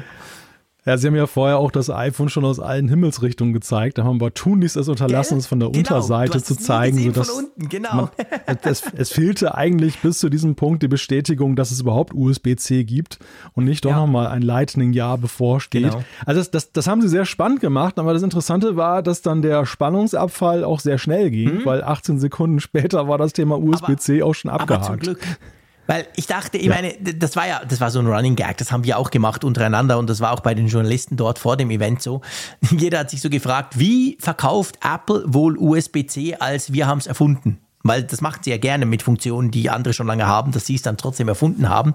Ich war eigentlich froh, haben sie das nicht gemacht. Sie haben nicht irgendwie versucht, den Magic Port und Pipapo, sondern sie haben, wie du sagst, sie haben in ein paar Sekunden einfach gesagt, hey, USB-C, hier, zack, bum, baff. Also, ja, ist okay. Aber ich sage es ganz ehrlich und ich habe das euch versprochen, den lieben Apfelfunk-Hörerinnen und Hörer, ich feiere das. Ich feiere das richtig hart. Ich bin so happy, dass endlich USB-C aufs iPhone kommt. Ja, es war halt überfällig, ne? Also das war einfach, Apple ist ja der letzte nennenswerte Smartphone-Hersteller, der jetzt darauf gegangen ist. Das ist so der letzte Ritterschlag für USB-C. Es ist auch richtig, dass sie das jetzt nicht irgendwie groß inszeniert haben, weil es einfach sie selbst haben ja USB-C schon eben als Port seit vielen Jahren bei vielen Geräten im Einsatz. Das haben sie ja noch gesagt. Sie haben noch eine kleine Referenz gemacht, dass sie das ja schon lange haben beim iPad und beim Mac, genau. Einfach zum zeigen, hey, das ist ja für Apple nichts Neues und das stimmt ja auch. Und dann haben sie plötzlich festgestellt, könnte man auch in ein iPhone einbauen. Krass, dass uns das so lange nicht eingefallen ist, die letzten 10 Jahre. Man könnte das auch noch beim iPhone einbauen. Ja, es war schon eine extrem schwere Geburt, dieser USB-C-Anschluss. So ohne die EU würden wir heute kein USB-C in den iPhones haben. Das, glaube ich, müssen wir feststellen, ja. Das, also ich sag mal, durch diese Nichtpräsentation haben sie das aber auch nochmal bestätigt, dass sie eigentlich gezeigt haben, dass sie aufgrund der Rahmenbedingungen diesen Schritt jetzt gegangen sind und nicht, weil sie selber das mit Blick auf Lightning-Lizenzkosten für den besten Schritt gehalten haben. Nee. Eindeutig nicht. Genau. Ja. Jetzt ist es aber so, es gibt einen kleinen Wermutstropfen beim iPhone 15 und zwar, das hat man auch schon vermutet im Vorfeld, das iPhone 15 hat zwar USB-C, toll, ihr könnt sämtliche Kabel, Lader und was auch immer brauchen, die ihr schon habt oder das von euer MacBook oder egal was, aber es hat nur USB 2.0. Das heißt also, geschwindigkeitstechnisch, wenn ihr irgendwelche Daten ziehen wollt, seid ihr eigentlich auf dem Standard von Lightning. Und das ist natürlich schade, weil USB-C ja theoretisch ganz, ganz viele, ganz andere Möglichkeiten bietet. Das ist so ein Ding, das haben sie sich fürs Pro aufgehoben. Ja, wobei da natürlich auch nochmal der Bedarf dafür ein ganz anderer ist. Das, ne? Das ist genau muss man ja sagen. Also klar, man kann das eigentlich knausrig finden, dass man sagt, hier hätten sie USB 3 machen können und beim anderen USB 4, ja, ne? So Next Level sozusagen. Das wäre die Variante 2 gewesen, wenn man USB-C als Apple richtig hätte feiern wollen, dass man gesagt hätte, wow, guckt euch das mal an, wir haben die Datengeschwindigkeiten vervielfacht und so weiter. Aber nein, so weit geht die Liebe dann doch nicht zu diesem Standard. Das ist dann doch eher so nach dem Motto, wird mal Zeit für USB-C, wir haben festgestellt. Auch hat sich in der Fernbedienung vom Apple TV bewährt. Genau, wir haben gemerkt, der Anschluss ist ganz cool, den kann man auch bei kleineren Geräten als bei Macs einbauen. Genau, und dann haben wir entschieden, das bauen wir auch mal ins iPhone ein. Aber gut, also ich will nicht mäkeln, weil man muss das wirklich auch sehen, also wer überträgt noch Daten? Beim Pro sieht es anders aus, wir kommen nachher dazu. Aber das Ding brauchst du vor allem zum Laden und das kannst du jetzt praktisch und das ist gut. Ja, das ist, ich glaube auch, das ist für viele Leute das wirklich Entscheidende, dass sie sagen, ich kann jetzt eben mein USB-C-Kabel, was ich schon bei meinem iPad Pro habe oder bei meinem MacBook, kann ich jetzt universell nutzen, auch mein iPhone aufzuladen. Das freut einen ja schon. Klar, es haben ja auch schon viele geschrieben, haben gesagt, es gibt ja immer noch Kabelchaos, weil ja die alten Geräte, klar, wir haben eine riesen Übergangsfrist, die bis dann wirklich sich alles rausgewachsen hat und alle alten Generationen raus sind. Das ist völlig klar. Aber gut, ich meine, egal wann Apple diesen Change gemacht hätte, hätte. Das wäre immer so gewesen. Genau. Das wäre immer so gewesen. Ja, das geht nicht anders. Das kann ich Apple nicht vorwerfen. Nee. Wenn du Kabel änderst, hast du immer so eine Wir hatten damals ja auch noch eine ganze Weile den 30-Pin-Connector bei Altgeräten, bis der weg war. Ja, natürlich. Ich hatte noch Docking-Stationen und weiß nicht was alles und eben auch andere Geräte, die dann damit noch funktioniert haben. Das ist halt so. Da müssen wir jetzt, da müssen wir jetzt durch. Es ist immerhin ganz cool, dass Apple ja schon relativ viele Geräte eben vorher schon noch ohne EU quasi Damoklesschwert haben sie ja schon auf USB-C rübergenommen. Zusammen mit den iPhones wurden ja die AirPods Pro 2 vorgestellt, also die gibt es natürlich schon lange, aber eben mit dem neuen USB-C-Case, also die haben jetzt auch USB-C bekommen. Was ich ein bisschen schade finde, du kannst das Case nicht separat kaufen. Also du kannst jetzt nicht sagen, ich habe ja die AirPods Pro 2, bin zufrieden, ich will jetzt das Ding noch zusätzlich einfach auf USB-C haben. Das geht nicht, du musst sie neu kaufen. Hast du das gelesen mit dem Lossless Audio, mit dem Zusammenhang mit dem USB-C? Ich habe irgendwas drüber gelesen, hilf mir mal kurz. Also es betrifft ja die EarPods auch lustigerweise, ne? Die gibt es ja jetzt die auch mit USB-C, genau. aber auch bei den AirPods Pro, bei den 2, bei denen ist das im Zusammenhang mit der Vision Pro, dass du dann künftig Lossless nutzen kannst, aber du brauchst dafür diese AirPods Pro 2 mit USB-C Case, was ganz interessant ist. Ich habe eben munkeln gehört, das haben sie sich so ein bisschen erzählt, gestern noch, dass die AirPods Pro 2 mit USB-C eben nicht nur das Case geändert haben. Da ist noch irgendwas an den AirPods Pro selber verändert worden. Aber das soll wohl nicht groß genug sein, dass man denen jetzt zum Beispiel die Nummer 3 hätte geben können. Und drum machen sie das so. Ist natürlich ein bisschen verwirrlich, wenn du dann im Mediamarkt die AirPods Pro 2 kaufst und denkst, juhu, jetzt habe ich lossless Audio. Und dann merkst du, shit, das sind ja noch die mit Lightning, die haben das nicht. Also da haben wir wieder das Problem, das Apple ja auch bei den iPads manchmal hat. Du weißt nicht, welche Generation. Aber gut, klar, ich meine, sie unterscheiden sich durch den Anschluss. Immerhin. Also das eine ist der AirPods Pro 2 und das andere der AirPods Pro 2 mit USB-C. Das unterscheidet sich schon. Ja, aber man muss schon, also wenn es einmal auf diese Features ankommt, muss man schon genau hingucken jetzt. So. Ne? Dass man da nicht aus Versehen jetzt noch die mit Lightning kauft. Also die zukunftssichere Variante ist ganz klar, man sollte unbedingt die mit USB-C kaufen und nicht die alten, in Anführungszeichen. Absolut. Also ich würde jetzt nicht mehr Lightning kaufen. Nee, ich auch nicht, auf keinen Fall. Ja, und eben gerade das mit der Vision Pro ist ein wichtiges Ding. Also dort spielen die ja dann eine wichtige Rolle und dann muss man halt gucken, klar, mal schauen, bis die dann zu uns kommt, gibt es vielleicht AirPods Pro 3, das kann natürlich auch sein. Lasst uns zu den Preisen kommen und das ist jetzt etwas, wir haben bisher noch gar nicht groß über Preise gesprochen, aber beim iPhone müssen wir das tun. Das war eigentlich die ganz große Überraschung, oder? Ja, das war ja entgegen der Gerüchte, die wir im Vorfeld gehört haben, dass ja in den USA eine Preiserhöhung anstehen soll. Die hat es ja nicht gegeben. Und für den EU-Raum hat es ja noch die erfreuliche Nachricht gegeben, dass ja eben diese Wechselkursanpassung, die wir letztes Jahr ärgerlicherweise für viele ja eben gesehen haben, dass Apple die ja eben da zurückgenommen hat, dass sie die Preise da, oder zumindest ein Stück weit zurückgenommen hat, dass sie die Preise da wieder gesenkt haben. Ja, sagen wir, wie es ist. Die iPhones sind günstiger geworden. Und zwar sogar bei uns in der Schweiz, das hatte ich bei unserem kleinen Videotalk, den wir noch in der Nacht nach dem Event aufgezeichnet hatten, hatte ich das noch nicht auf dem Schirm, habe es inzwischen nachgecheckt. Also ich habe nur die Schweizer Preise, aber EU-Preise dürften ähnlich sein. 128 iPhone 14 hat letztes Jahr 929 Schweizer Fränkle gekostet, jetzt kostet das 15er 849. Also ist deutlich günstiger geworden und das zieht sich durchs gesamte Line-Up durch. Also sprich, die iPhones wurden günstiger. Krass, dass ich sowas mal sage. Ja, wobei, ich meine, da sind wir jetzt schon bei der Preisdebatte und die erstreckt sich ja dann eben auch auf das gesamte Line-Up. Es bleibt ja dabei, dass es diese Premium-Strategie gibt, ne? Also, dass die Premium-Modelle, wenn du alles, das Neueste haben willst, musst du das absolute Flaggschiff kaufen, da reicht auch ein Pro nicht mehr, dann musst du das Pro Max kaufen. Also am Ende will ich in Ferrari, dann pinsel ich kein Golfrot an. Naja gut, du konntest ja bislang auch ein Pro kaufen, was kleiner war als das Pro Max. Du musstest ja nicht das Pro Max kaufen. Da kommen wir nachher dazu, klar. Also die Unterscheidung Pro und Pro Max, Die Schere ist ja aufgegangen. Genau, das ist so. Da kann man drüber diskutieren. Aber ich finde es so ein bisschen, ich weiß nicht, ob das jetzt wieder die Geiz ist Geil-Debatte ist, aber ich finde diese Debatte so ein bisschen, natürlich, man kann sich unter generellen Aspekten drüber ärgern und da komme ich nachher dazu, das möchte ich nachher beim Pro-Gerät machen. Aber jetzt den Punkt rauszupicken und dann doch wieder zu sagen, siehst du, die iPhones wurden doch teurer, finde ich Quatsch. Weil, sorry, viele, viele, viele Leute kaufen sich eben nicht das Pro, sondern das 15er oder vielleicht das 15er Plus und die wurden günstiger, Punkt. Naja, so einfach kann man das aber nicht sehen, weil letzten Endes ist es ja so, dass Apple das ja schon als Strategie macht, um eben in dem stagnierenden Smartphone-Markt weiterhin ihre Umsatzzahlen zu erzeugen. Und sie haben ja eben nicht ohne Grund vor Jahren auch damit aufgehört, die Einheitenangaben bei den Statistiken eben einzustellen. Das ist schon eine Strategie eben, um ihre Umsätze da hinzubiegen und die auch da funktioniert. Also ja, das steht ja außer Frage, natürlich. Die kaufen ja nicht jetzt alle Standardmodelle deshalb, sondern es gibt ja eben schon ganz klar den Trend dahin, dass die Pro-Modelle deshalb mehr gekauft werden, weil die Leute auch ein Stück weiter hingelenkt werden. Ja, aber auch das Pro wurde günstiger. Ja, das 14 Pro Max war teurer als das 15 Pro Max. Trotzdem musst du jetzt ein Pro kaufen, was du vorher vielleicht nicht gebraucht hättest. Also das ist schon ein Pro Max meinst du? Ja, Pro Max.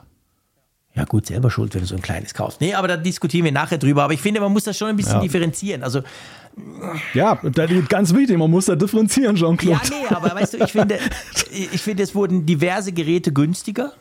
Und natürlich, dass Apple eine Pro-Preis-Strategie fährt und damit ja auch gut fährt, weil ihre Umsätze, obwohl sie weniger Geräte verkaufen, ja nicht eingebrochen sind. Das ist ja klar. Natürlich, das stimmt. Aber ich finde, man kann es nicht nur daran aufhängen. Weißt du? Nein, aber es hat ja auch, du hast gerade gesagt, es ist Grund zum Ärgern. Ich habe auch nicht gesagt, dass es ein Grund zum Ärgern ist, aber es ist einfach faktisch ja eine Sache. Also das und alles andere ist ja schön Färberei, wenn man das jetzt dann kleinredet. Nee, ich will es nicht kleinreden, aber das bedeutet doch eigentlich nur der wirklich das Beste und alles von allem will, der muss quasi jetzt zu einem anderen Modell greifen als vorher und das ist teurer. Aber ich bin ziemlich sicher, das ist nicht die Mehrheit der Käufer.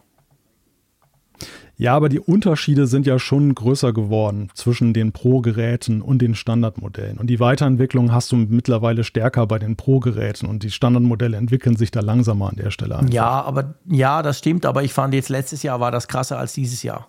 Das 15er das ist richtig, ja klar. Das haben wir ja schon festgestellt. Es gibt dann einen Pendeleffekt. Weißt du, hätte das jetzt Apple so weitergezogen, quasi das 15er ist wieder so ein langweiliges MeToo-Gerät und das 15 Pro hat alles, was wir wollen.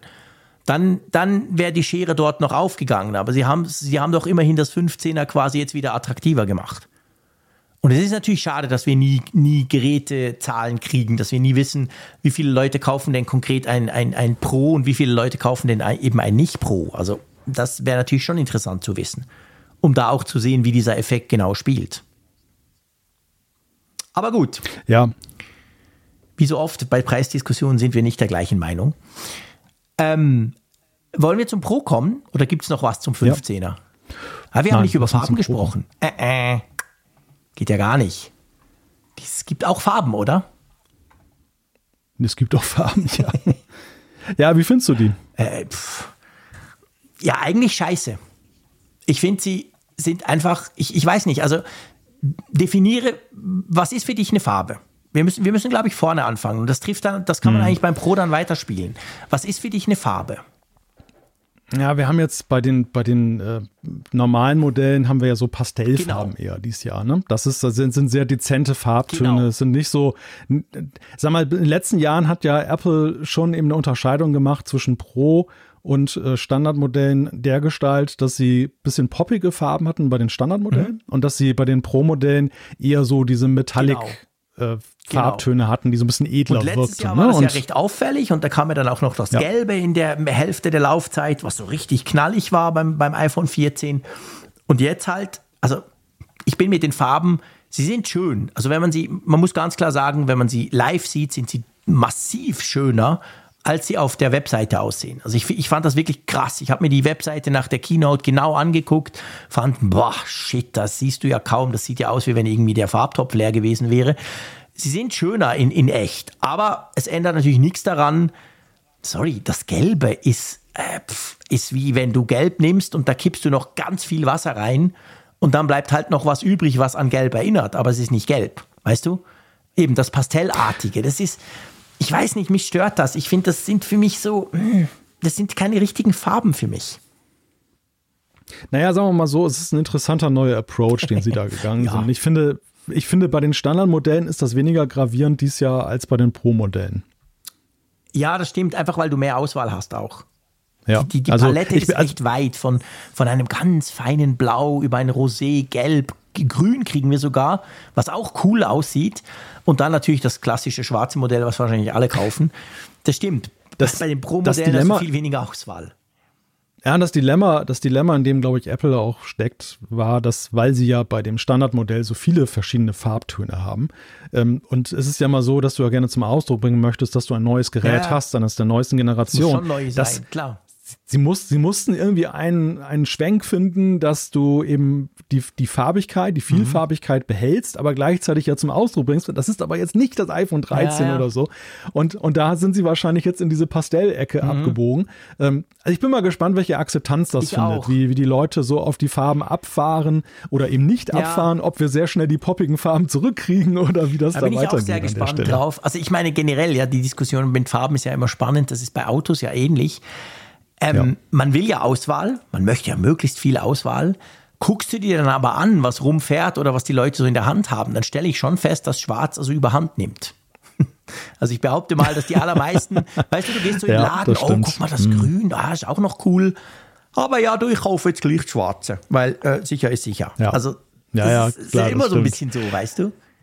Ja, und am Ende, da sind wir wieder bei dem Punkt Case, ne? Also die wenigsten sind ja so Puristen wie meine Wenigkeit, die jetzt da so ein Feedback drüber packen, sondern die allermeisten machen Case drüber und dann haben sie sowieso ja die Möglichkeit, ihren Modegeschmack jederzeit zu ändern, indem sie einfach ein neues Case dann kaufen. Wobei, weißt du, was lustig ist? An der Keynote ist mir das aufgefallen, also vor Ort. Ich weiß nicht, ob das ein Trend ist, ob das Zufall ist oder ob es nur ich bin, der mich plötzlich auf solche Dinge achte. Es hatten sehr, sehr viele Journalisten, Influencer und was da alles so rumgekrochen ist, hatten wirklich keine Hülle. Ist mir noch in keinem Jahr so aufgefallen. Ja, also der Trend zum Hüllenlosen war zumindest bei den Leuten, die ich da gesehen habe, also wirklich sehr, sehr, sehr verbreitet. Ich kam mir komisch vor mit meiner Hülle. Ich weiß jetzt nicht, ob das sind ja alles Testgeräte, vielleicht sind Leuten einfach wurscht. Aber nee, also finde ich interessant, wirklich.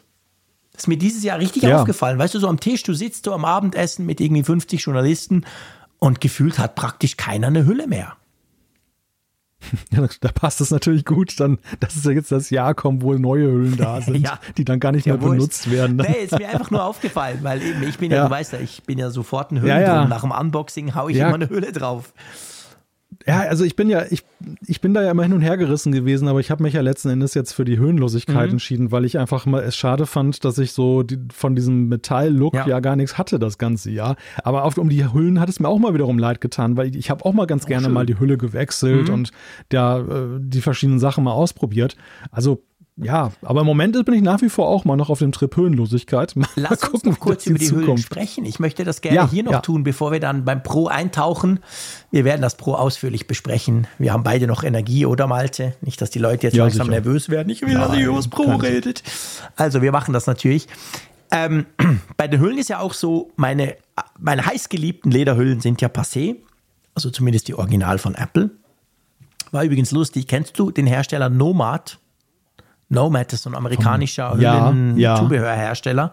Der hat wirklich, glaube ich, eine halbe Stunde nach dem Apple-Event hat er eine Mail rausgehauen. Ich habe das schon bestellt, darum bin ich dort im Verteiler, wo sie ihre neuen Lederhüllen fürs iPhone 15 Pro und das Neue.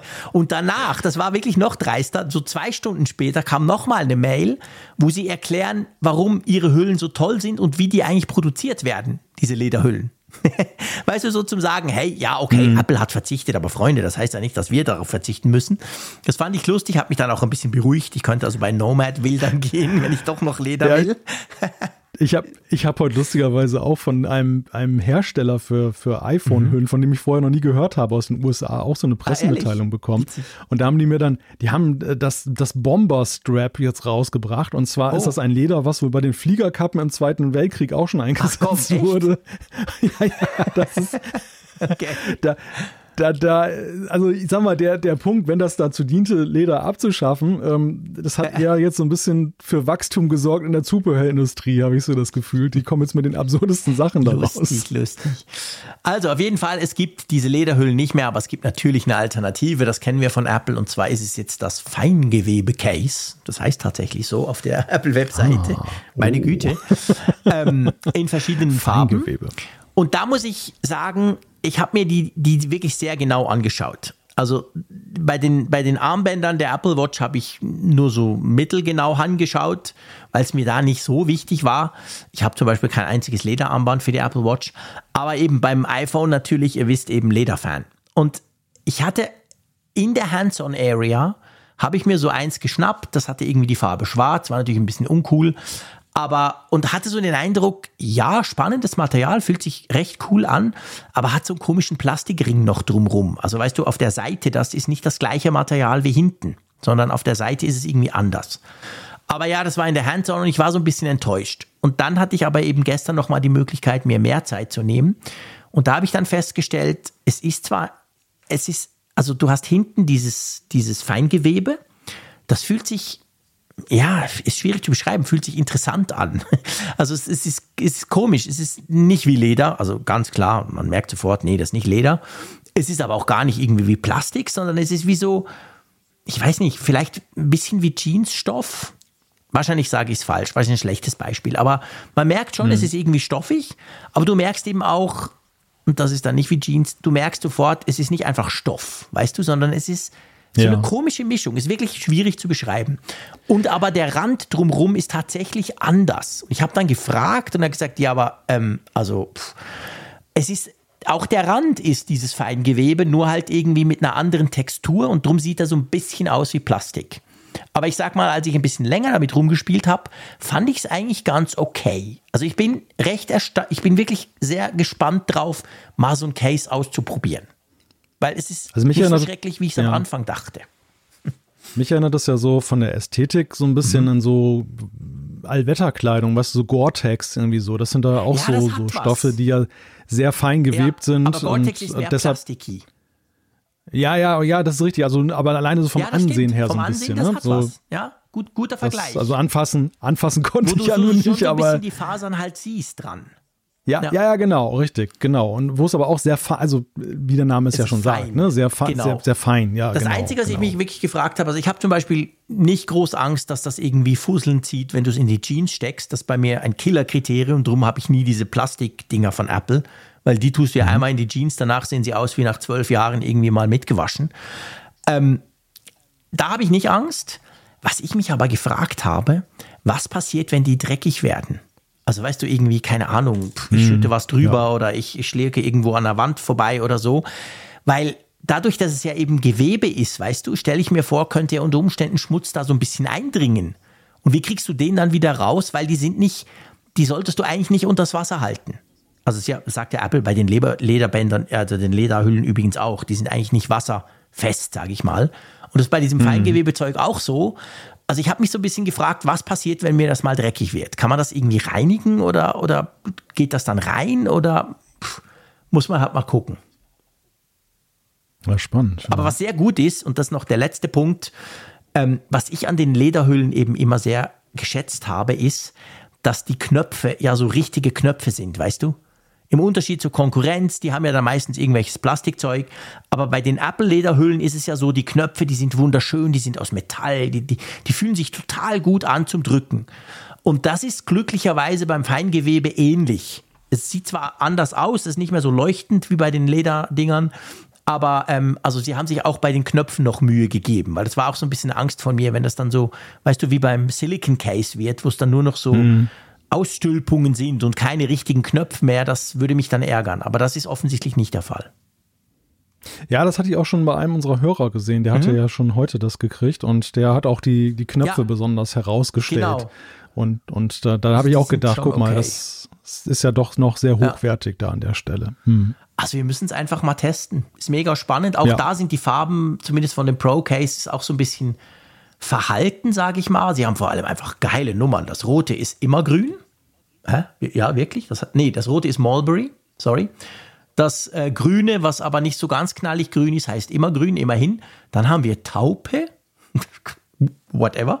Dann haben wir Pazifikblau. Okay, das ist einigermaßen blau und schwarz. Da müssen wir nicht drüber reden, das ist schwarz. Aber ja, witzig. Also ich bin wirklich mega gespannt auf diese Hüllen. Ich quatsche dich die ganze Zeit voll und dir ist es wurscht, weil du sowieso keine Hüllen mehr kaufen wirst im Rest deines Lebens, gell? Fällt mir erst ein. Ich bin begeistert am Rumklicken auf der Apple-Webseite. Entschuldigung, Malte. Nein, also diesen Change will ich natürlich auch mal mitgehen mal testen, und mal gucken. Oder? Ja, klar. Ja. Klar, ich habe ja nun auch die anderen Höhen ja alle über Jahre genutzt. Und da gab es ja jetzt nichts Neues mehr, außer dass sie eine neue Passform hatten, je nach Telefon. Aber das ist jetzt ja wirklich dann auch mal so ein größerer Change. Ja, genau. Also schauen wir mal, das ist wirklich spannend. Aber komm, jetzt kommen wir zum Start des Abends, zum iPhone 15 Pro und natürlich gleichzeitig auch zum Pro Max. Genau. Es ist aus Titan. Es war keine Überraschung. Leider. Nicht einfach aus Titan, Grade 5 Titan. Genau, natürlich Grade 5 Titan. Ich muss zugeben, das tönt natürlich geil. Das tönt so nach Army, das tönt so irgendwie nach, keine Ahnung, nach Spezialtruppe. Ich habe es nicht gegoogelt und ich habe es auch noch nicht. Grade ist, glaube ich, ein Maßgeber für die Festigkeit, oder? Für die Robustheit quasi. Ja, wir hatten ja die Dame, die uns das ja erstmal sehr ausführlich alles erzählt hat und dass man da auch den Mars iPad rumgedrückt, als die da geredet hat. Dass man den Mars-Rover da auch mitgebaut hat. Stimmt doch, das mit dem Mars. Stimmt. Ja. Und also das wurde ja alles sehr ausführlich dargelegt. Und naja, ich meine, der größte Benefit ist ja, dass du eben eine sehr hohe optische Wertigkeit und haptische Wertigkeit hast, bei gleichzeitigem Gewichtsverlust, was ja eben dann bei den größeren Geräten zum Tragen kommt. Das ist mir wirklich aufgefallen und das habe ich also unterschätzt. Ich habe das natürlich mitbekommen und das sagt man ja auch Titan, das ist ja auch so bei der Apple Watch 7 Titan, die ich mir mal selber gekauft habe, die ist tatsächlich leichter als die aus Edelstahl. Aber ich habe dann wirklich mein iPhone 14 Pro Max genommen, habe es aus der Hülle rausgepackt und habe es in der linken Hand gehabt und in der rechten Hand habe ich mir ein iPhone 15 Pro Max geben lassen und natürlich ohne Hülle. Und das ist mir aufgefallen. Und ich bin ja jetzt nicht so der Feinmotoriker, das weißt du. Also solche Dinge fallen mir im Allgemeinen nicht so wirklich auf. Aber doch, ich muss wirklich sagen, es sind, glaube ich, 10%. Das merkst du. Also du merkst wirklich, dass die neuen iPhone 15 Pro einfach leichter sind, verglichen mit dem direkten Vorgänger. So muss man es natürlich sagen. Wenn du sie wahrscheinlich aus dem Regal ziehst, dann weiß ich nicht, ob es dir gleich auffällt. Aber wenn du so halt nebeneinander hältst, das merkst du tatsächlich. Ja. Dann wurde ja sehr viel über diese dünnen Ränder gesprochen. Schon im Vorfeld, da gab es ja dann Leaks und weiß nicht was alles. Und du weißt, ich bin ja so ein Bildschirmfanatiker. Und ich dachte so, oh, jetzt aber geil. Und also für einmal muss ich sagen, ist mir gar nicht aufgefallen. Ich habe mein iPhone 14 Pro Max eben, wie gesagt, aus der Hülle raus, daneben gehalten, in der Hands-on-Area mit mega viel Licht und so. Also, ja. Wir reden da wohl im Ultramillimeter-Bereich, aber ich weiß nicht, ich bin sonst schon jemand, der beim Bildschirm solche Dinge, das fällt mir auf. Also ich sehe auch 120 Hertz. Ich kann dir genau sagen, ob das ein 60 Hertz Display ist oder nicht. Oder eben ein 120er. Aber das mit den Rändern, boah. Ja, ich glaube auch, das kommt nicht zum Tragen. Ich habe heute Bilder im Netz gesehen, wo das auch gegenübergestellt wurde. Cool. Und wenn man sehr genau hinguckt, kann man tatsächlich diese Nuance sehen. Ne? Es ist eine Nuance weniger Displayrand, aber es ist, glaube ich, so für die Nutzbarkeit wirst du keinen großen Impact da sehen. Was halt der Punkt ist, und da haben einige gesagt, dass ihnen das auffällt, auch da, ich gebe gerne zu, in der Hands-on-Area, mit 1000 Leuten hinten dran, die schubsen, ist mir das nicht aufgefallen. Das heißt, es liegt aber vielleicht mehr an mir als am generellen. Apple hat ja diese dünnen Ränder nicht dazu genutzt, um den Bildschirm größer zu machen.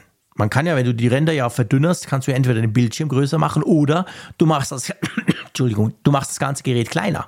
Sie haben es tatsächlich für Letzteres genutzt. Und ein paar Leute um mich rum haben gesagt, hey, das fällt sofort auf. Das iPhone 15 Pro oder Pro Max ist kleiner als das entsprechende Modell vom Vorjahr. Ja, witzig ja, gell? Aber vielleicht wollen sie dabei auch dann dem entgegenwirken, dass die Geräte zu groß wirken. Ne? Also, dass du den gleichen Bildschirm hast, aber dann doch ein bisschen kleineren Footprint. Ja. Also da scheinen sich die Prioritäten dann verschoben zu haben. Das ist wirklich so. Normalerweise hätte man erwartet, ja, dann machen sie den Bildschirm größer, aber das ist genau der gleiche Bildschirm, beziehungsweise die gleiche Bildschirmdiagonale. Das kleine Teufelchen links auf meiner Schulter sagt natürlich, ja, aber weißt du jetzt, wo du ja das 15 Pro Max kaufen musst mit der geilen Zoom-Kamera, haben sie das natürlich ein bisschen kleiner machen müssen, damit die ganzen Jammerfritzen, die sonst ein Pro kaufen, nicht so, dass der Schritt für sie nicht so groß ist. Wer weiß. Wer weiß, könnte ja sein, oder? Ja, vielleicht hat das tatsächlich einen Ausschlag gegeben. Genau. Du hast schon erzählt, dass dieses Grade 5 Titanium beim Mars Rover genutzt wurde. Fand ich einen komischen Vergleich in der Keynote. Ich weiß nicht, wie es dir geht. Ich finde die NASA zwar spannend, aber ich bin jetzt nicht so ein Ultra-Fan, ist mir eigentlich egal. Macht das was mit dir, wenn du denkst, dass dein iPhone quasi ein Material hat, das auch auf dem Mars in so einem komischen Roboter rumgurkt? Ach, weißt du, nee, nicht so wirklich, aber auf der anderen Seite, ich glaube, ja, es ist einfach eine nette Erzählgeschichte. Ja. Es ist einfach so, dass die Leute irgendwie... Cool. Ja, es macht es besonders, es macht es spannend. Das ist ja so die Intention, ja, genau, die dahinter ist. Nicht, dass du jetzt mit deinem iPhone auf den Mars fliegst und das mal ausprobierst, ob es wirklich dann so robust ist. Also, ja, also das ist halt so typisch Apple, ja, ne? Dass sie solche Bezüge herstellen und irgendwie dann, du denkst dann ja schon so ein bisschen so, ja, das ist doch Science-Fiction-Tech und so. Ja, genau, ne? Das ist ja die Assoziation, so die dir auf die Rakete und dann irgendwie, ja, genau, kann auch davon profitieren, von diesen tollen Techniken, die da erfunden wurden. Ja. Ja. Und jetzt hebe ich ab mit meinem 15 Pro Max, ja, und so. Das ist so die Assoziation, die sie in deinen Kopf pflanzen an der Stelle. Genau. Was aber viel wichtiger ist, und das ist für jeden von uns wichtig, vor allem für die ohne Hülle, wenn dir das Ding runterknallt, dann war es ja bisher so bei den Pro-Modellen, du musst ja eigentlich, und das ist absurd, aber es war wirklich so, wenn es dir aus der Hand rutscht, musst du hoffen, dass es auf den Frontbildschirm knallt. Weil wenn der kaputt geht, kostet es zwar auch viel, aber nicht annähernd so viel, wie wenn es dir hinten das Backglas verdonnert, weil das ist super teuer gewesen bisher, weil sie dir quasi das ganze Telefon ausgetauscht haben. Jetzt ist es so, dass du hinten genau gleich einfach, in Anführungszeichen, auswechseln kannst wie vorne. Und das war letztes Jahr beim iPhone 14 schon so, aber nicht bei den Pro-Modellen, wurde auch kritisiert. Und jetzt zieht das Apple quasi durch, dass die Reparierbarkeit dadurch natürlich deutlich besser wird. Und vor allem im Falle eines Falles wird es für dich als Kunden günstiger, wenn dir das Ding kaputt geht. Ja, auch nicht so ganz unfreiwillig, weil es ja in einem Zeitalter kommt, wo jetzt diese ganzen Right-to-Repair-Gesetze, ja, gerade im Heimatstaat Kalifornien von Apple, ja, nun ist das ja gerade auch beschlossen worden, beziehungsweise auf dem Weg. Das treibt natürlich die Hersteller so ein bisschen an, dass sie da jetzt sehen, dass das eben, aber es passt ja auch zu Apples insgesamt, also ich find das, zur Gesamtstrategie. Bei so einem Umweltevent, finde ich ja kannst nicht schlecht. Kannst du nicht nur über CO2-Neutralität sprechen, sondern du musst natürlich auch darüber sprechen, wie kannst du diese Geräte möglichst lange erhalten und auch einigermaßen wirtschaftlich preisgünstig reparieren. Insofern ist das natürlich logisch und richtig, dass sie das auch machen. Ich finde das gut. Also ich, nicht falsch verstehen. Ich feiere das, weil das ist mal einem Kollegen von mir passiert. Das war unglaublich teuer, wenn es hinten kaputt ging. Und es ist ja eigentlich absurd, weil man denkt, hinten ist ja nur Glas und vorne ist ja Bildschirm. Aber eben bisher war es halt so und jetzt ist es besser. Und ja, wenn sie dadurch natürlich irgendwo in diesem Streit, der ja da im Moment überall ein bisschen ist, bei diesem Right to Repair noch Punkte machen können, dann okay. Solange sie mir keinen Schraubenzieher beilegen und davon ausgehen, dass ich das selber flicke, bin ich ja zufrieden so. Also das ist auch okay. Dann kommt eine Funktion, auf die ich mich riesig freue. Der Action-Button. Ja, eine schöne Funktion, die wir ja auch schon bei der Ultra letztes Jahr, bei der Apple Watch Ultra bekommen haben und die sich dort als nützlich erwiesen hat und die sie jetzt glücklicherweise dann auch als Ersatz für den in die Jahre gekommenen und wahrscheinlich bei vielen auch gar nicht mehr so oft verwendeten Mute-Switch dann eingesetzt haben. Also ich weiß nicht, wie dir das geht. Bei mir der Mute-Switch ist eigentlich dauerhaft auf ausgestellt, bis auf ganz wenige Ausnahmen. Und selbst wenn, dann geht mittlerweile der intuitive Weg eigentlich über das Kontrollzentrum. Ja, der Mute-Switch, den stelle ich eigentlich nur um aus Versehen, wenn ich mal das Case wechsle. Weil dann wird er quasi aus seiner Stellung geschubst. Aber sonst ist der bei mir auch, also seit Jahr, ich kann dir nicht, ich weiß gar nicht, wie mein iPhone, was das für einen Klingelton hätte. Weil einfach, ich habe ja eine Apple Watch. Das iPhone soll gefälligst ruhig sein. Drum, das stimmt. Und ich glaube, das geht vielen so, dass sie diesen Mute-Switch sowieso nicht so oft brauchen. Der wird jetzt quasi ersetzt durch einen Action-Button, durch so einen kleinen Knopf, den man drücken kann. Und das Coole daran ist halt, du kannst ganz verschiedene Funktionen hinterlegen. Du kannst, und das ist die Funktion, die mich begeistert, du kannst die Kamera starten. Ich bin ja immer noch der Meinung, die Kamera vom iPhone ist einfach viel zu kompliziert zu starten im Vergleich zur Konkurrenz. Das kannst du jetzt mit dem Action-Button machen, wenn du willst. Du kannst aber auch ein Sprachmemo aufnehmen oder du kannst, so ist es auch standardmäßig, wenn du es quasi auspackst, hat es immer noch die gleiche Funktion wie der Mute-Switch. Also wenn du drückst, kannst du muten oder eben nicht. Das heißt, für die, die gar nicht wissen, was das ist und die sich aber gewöhnt sind, ich kann es schnell stumm schalten, die können es nach wie vor nutzen. Und dann für alle anderen und vor allem für Malte Kirchner kannst du natürlich sogar ganze Kurzbefehle hinterlegen. Und damit heißt es eigentlich, du kannst alles machen, oder? Genau, das ist sehr nützlich. Es wäre natürlich schön, und das ist bei der Ultra ja auch schon so ein Wunsch, aber zum Glück ist das nicht an die Hardware gebunden, sondern eine Softwaregeschichte, dass du eben auch nach verschiedenen Klickmustern multiple Sachen hinterlegen kannst. Doppelklick oder also irgend sowas, das wäre cool. Das ist Ist halt schade, dass du momentan halt auf eine Sache festgelegt bist, aber das muss ja nicht für die Ewigkeit sein. Sie können ja da so eine Art Pro-Mode anbieten, dass du das mehr konfigurieren kannst. Das hoffe ich auch. Das ist ein guter Punkt, ja, genau. Also wenn der Knopf mal drin ist, dann kann man damit ja eigentlich machen, was man will. Also ich finde es eine coole Sache und was ich jetzt so das erste Feedback, was ich auch gesehen habe, ich glaube, es gibt wenige, die diesem Mute-Switch hinterher trauern, oder? Also ich habe bisher noch keinen gehört, der gesagt hat, dass es traurig um den ist. Also ich glaub, anders als so andere Sachen, die Apple in den letzten Jahren mal abgeschafft hat. Es könnte ja schon sein. Ich meine, der Mute-Switch, der war beim allerersten iPhone 2007 dabei. Also das ist, kann man sagen, eigentlich das letzte Überbleibsel vom ersten iPhone. Also der ist ja schon, der hat von Anfang an, hat der so ein bisschen dazu beigetragen, das iPhone halt auch speziell zu machen, weil die meisten Android haben gar nichts solches. OnePlus ist so ein Hersteller, der hat auch noch so einen.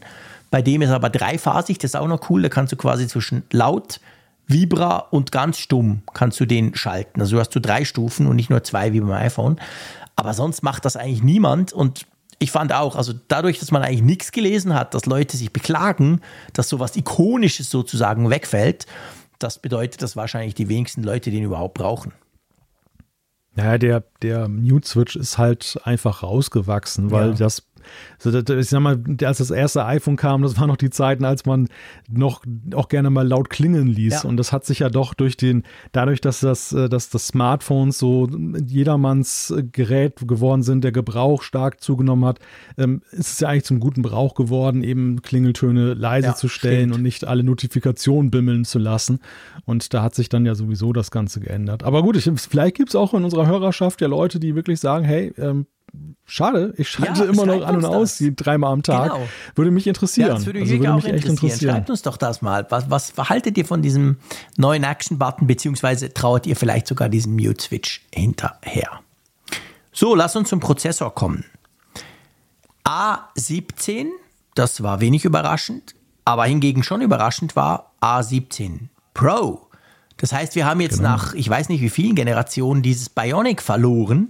Die letzten Prozessoren hießen ja immer Bionic und jetzt kommt das Pro.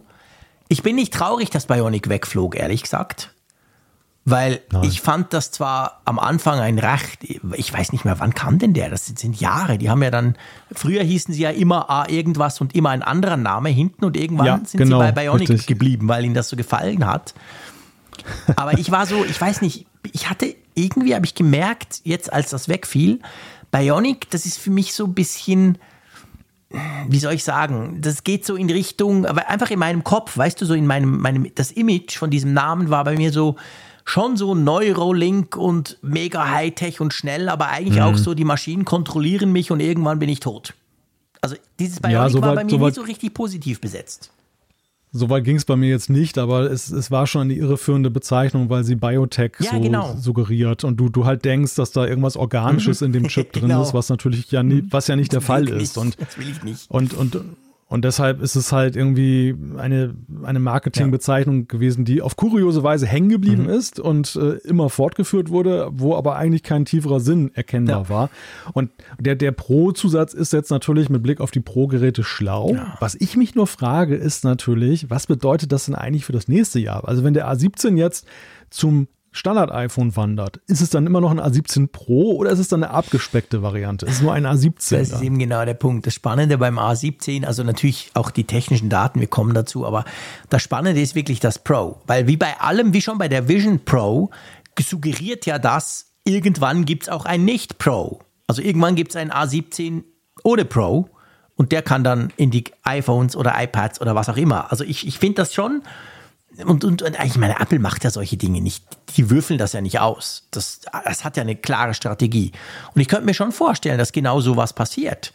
Dass wir vielleicht sogar mittelfristig wegkommen von diesem A16, bleibt im kleinen, also im normalen iPhone und A17 kommt ins Pro, sondern vielleicht haben wir irgendwann den Effekt, dass wir zwar in beiden Geräten den A19 bekommen, aber nur in den Pro-Geräten kriegst du eben den A19 Pro und in den anderen hast du das A19 ohne Pro. Ja, und dann ist natürlich auch die Frage, worin unterscheiden die sich? Ne? Also ist es klar. Also werden sie dann bestimmte Komponenten zum Beispiel von dem Pro-Chip dann deaktivieren oder gar nicht nutzen bei den Standardmodellen und dadurch unterscheidet es sich dann oder ist es dann nur die Bezeichnung und im Grunde ist es das Gleiche. Das gilt es mit Spannung abzuwarten. Wir haben ja das ist ja auch, also es ist ja nicht nur der Namenschange, sondern das hat sich auch ja an dem Prozessor selber etwas geändert. Das ist ja jetzt der erste, der an 3 Nanometer Strukturbreite auch jetzt ja konstruiert wurde, was wir lange erwartet haben, dass das dieses Jahr und passiert. Und zwar nicht nur der Apple erste bei Apple, sondern der erste generell, der quasi in diesem großen Maßstab, wie Apple das eben macht, industriemäßig genutzt wird. Ja. Also es ist wirklich eine Premiere. Ever. Ja, genau, ever. ja, wir haben ja zum Jahreswechsel, haben wir ja gesehen, TSMC, der Zulieferer von Apple, hatte ja damit angefangen, überhaupt mit der Serienfertigung. Ja. Und da war ja klar, okay, es wird irgendwie 2023 irgendwas passieren, aber wann und wie, ja, das war ja nicht so ganz klar. Und jetzt wissen wir es halt. Wie findest du denn die Zugewinne angesichts dessen? Also geht es dir auch so, dass du gedacht hast, klar, ich meine, es sind wieder schöne Zugewinne an Leistung, aber hättest du nicht auch gedacht, dass da noch ein bisschen mehr drin ist? Also ich fand es eigentlich eher bescheiden, was sie da so erzählt haben. 20% irgendwie ganz generell und dann natürlich Grafik, da gingen sie dann noch detaillierter drauf ein.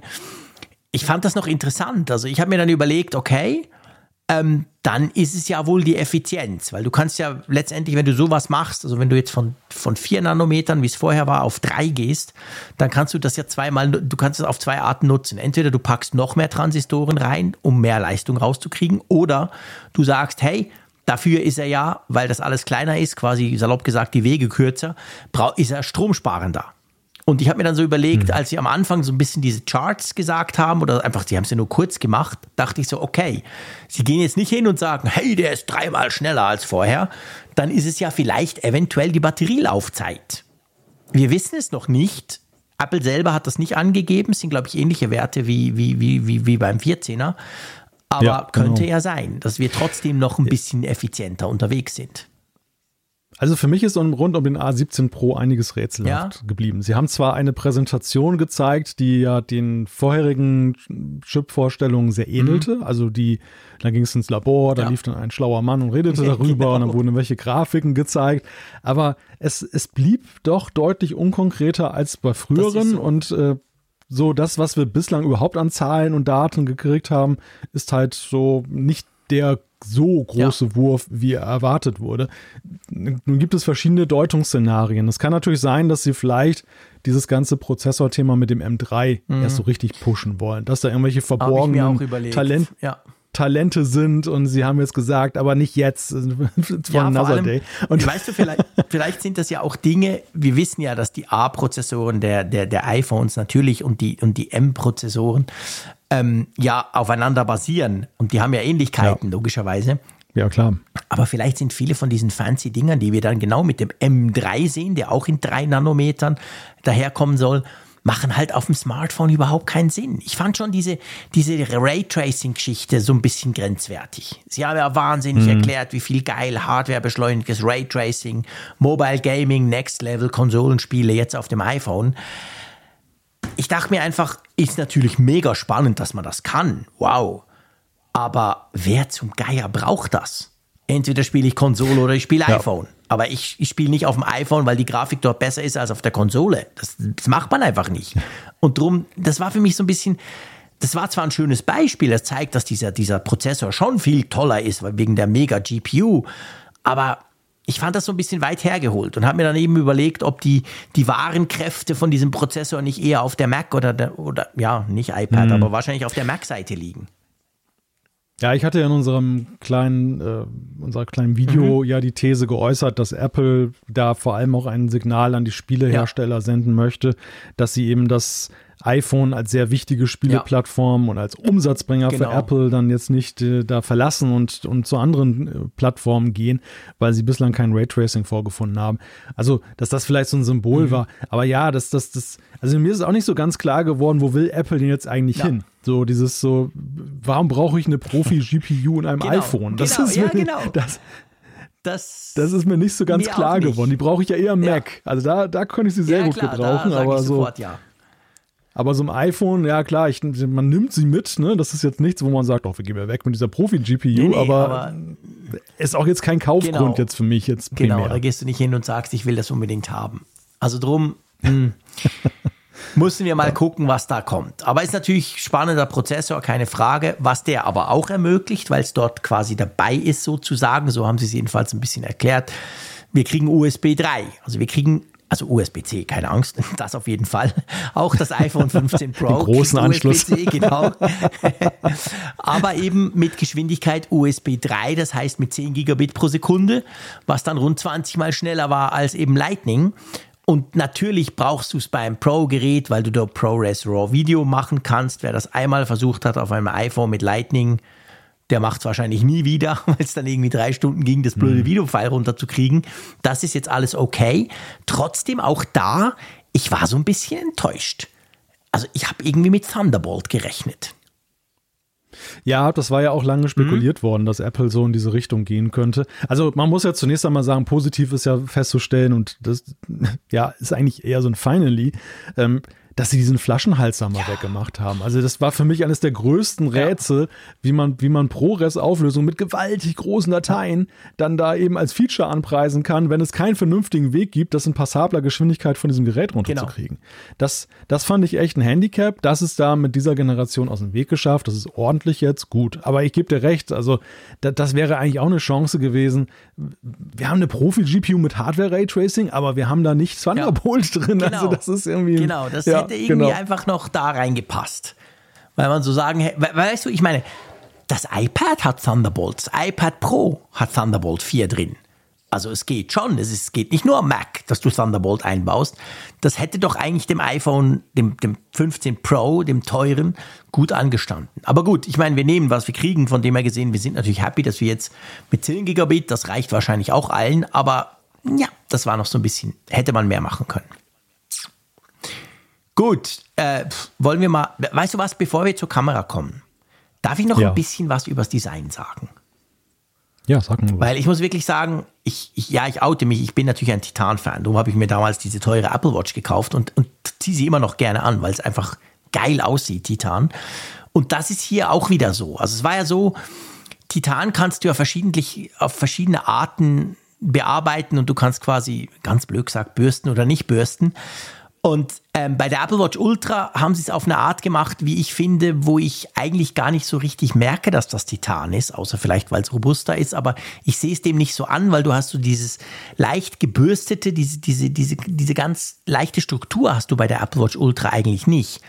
Beim iPhone haben sie das jetzt aber und hey, es ist so schön. Also ich muss es wirklich sagen, es sieht so geil aus.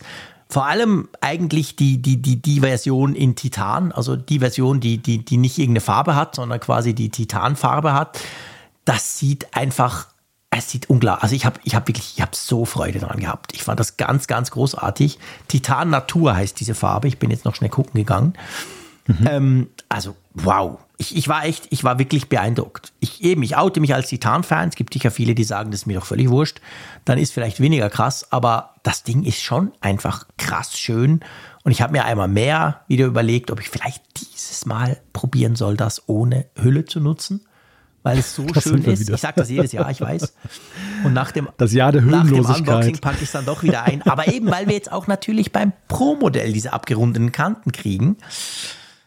Ich werde mal gucken. Ich tue jetzt mal hier öffentlich kundtun, dass ich es vielleicht versuchen werde. Mal schauen, wie weit ich komme. Aber das wollte ich einfach noch loswerden. Es sieht schon sehr, sehr, sehr, sehr cool aus. Also ich habe mir lange die Farben jetzt angeguckt. Ich habe auch so einen Favoriten für mich ausgemacht. Also dieser Blauton, der hat es mir wiederum angetan. Ja, also vielleicht, komm, lass uns die Farben auch noch machen. Dann können wir das ja dann gleich auch. Ja. Es gibt ja das Titan Natur. Das wäre so mein Favorit. Dann gibt es Blau und ich muss wirklich sagen, Blau ist geil. Blau hatte ich in der Hands-On, zusammen mit Natur und das sieht schon, also das ist wirklich, wie soll ich das sagen, es ist ganz anders als das Blau, was wir beim iPhone, war das 13er, das Blau war? Ja, das 13er, das 13 Pro gab es doch in Blau. Das 12er war das doch, war das schon das 12er?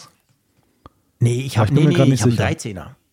Das habe ich bei meinem Batterietest, habe ich das wieder hervorgekramt. Ich habe das 13 Pro Max in Blau und das ist ja relativ hell. Dieses hier ist aber ganz dunkel. Und du siehst aber trotzdem noch diese Titanstruktur. Also ich muss auch sagen, wenn ich jetzt nicht so ein Mega-Titan-Fan wäre, der das wirklich quasi Natur sehen will, dann würde ich auch das Blaue nehmen.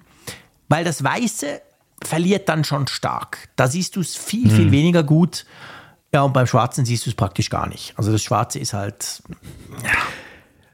Ich finde ja, Apple hat sich keinen Gefallen getan, dass sie jetzt in klassischer Weise diese Phones gleich auf der Aufschlagseite alle nebeneinander präsentieren, weil einfach dieses Titan ist ja nun mal sehr dunkel und es hat dann so ein bisschen Leitsordner-Charme, so wenn man das so betrachtet. Aber wenn du dir die einzeln anguckst, die Geräte, und das muss man wirklich machen, man muss sich die Einzelbilder angucken, dann entfaltet sich eigentlich eher so die Schönheit des Ganzen, gerade bei dem Blau. Also da musste ich wirklich so ein bisschen länger gucken, bis ich da so gedacht habe, okay. Ja, das Blau ist wirklich wunderschön. Das sage ich auch ganz klar. Ja, ich würde mich wahrscheinlich für das Titan Natur entscheiden, aber das Blau ist auch einfach sehr, sehr schön.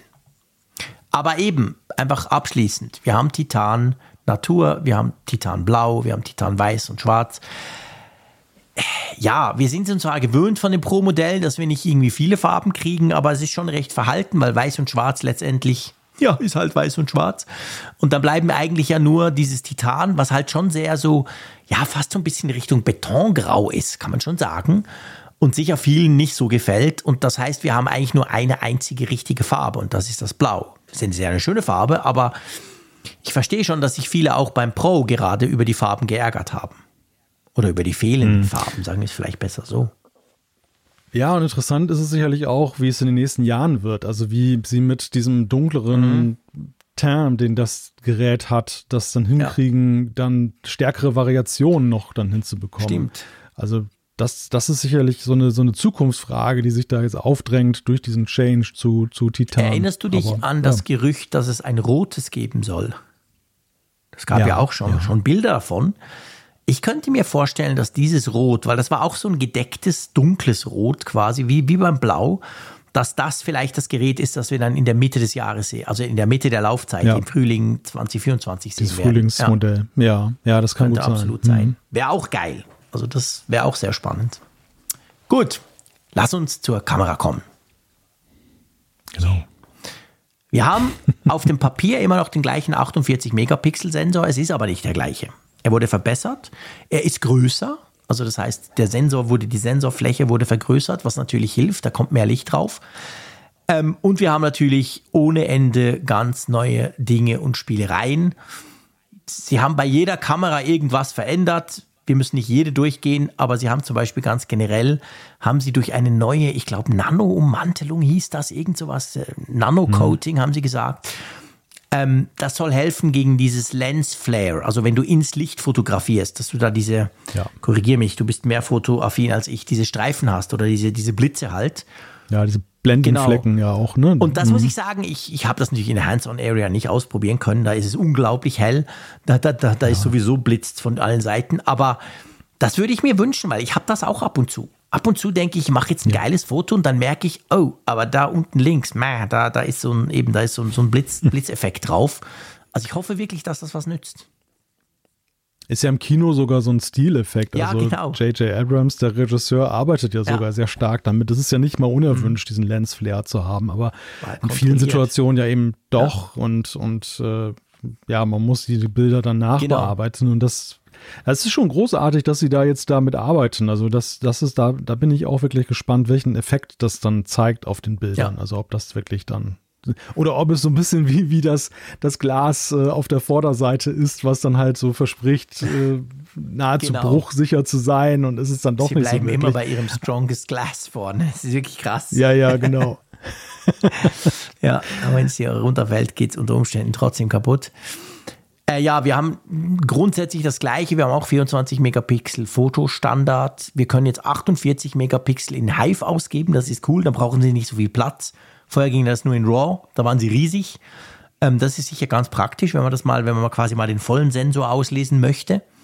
Und wir haben und jetzt kommen wir schon so langsam Richtung Zoom-Bereich, wir haben bei der Standardkamera, also die Einfach, wenn du so willst, Kamera, haben wir jetzt eine neue Möglichkeit, gell? Wir können die Brennweite einstellen. Genau, es gab ja da so auf den ersten Blick verwirrende Aussagen über diese Linsenäquivalente, wo sie dann von 7 Linsen sprachen und wo dann nicht so ganz klar war, was meinen sie denn da jetzt mit? Und da ist halt die Standardbrennweite jetzt einstellbar. Das ist ein Feature, was sich viele iPhone-Fotografen gewünscht haben, weil einfach dass es nur eine gibt, das war immer so für den einen oder anderen eben nicht das, was er wollte. Und jetzt kann man da beliebig hin und her switchen zwischen 24, 28 und 35 Millimeter. Das ist auf jeden Fall ein schöner Vorteil. Ja, ich denke auch. Also es ist ja, heute seit ein paar Jahren haben die iPhones 24, früher war es 28.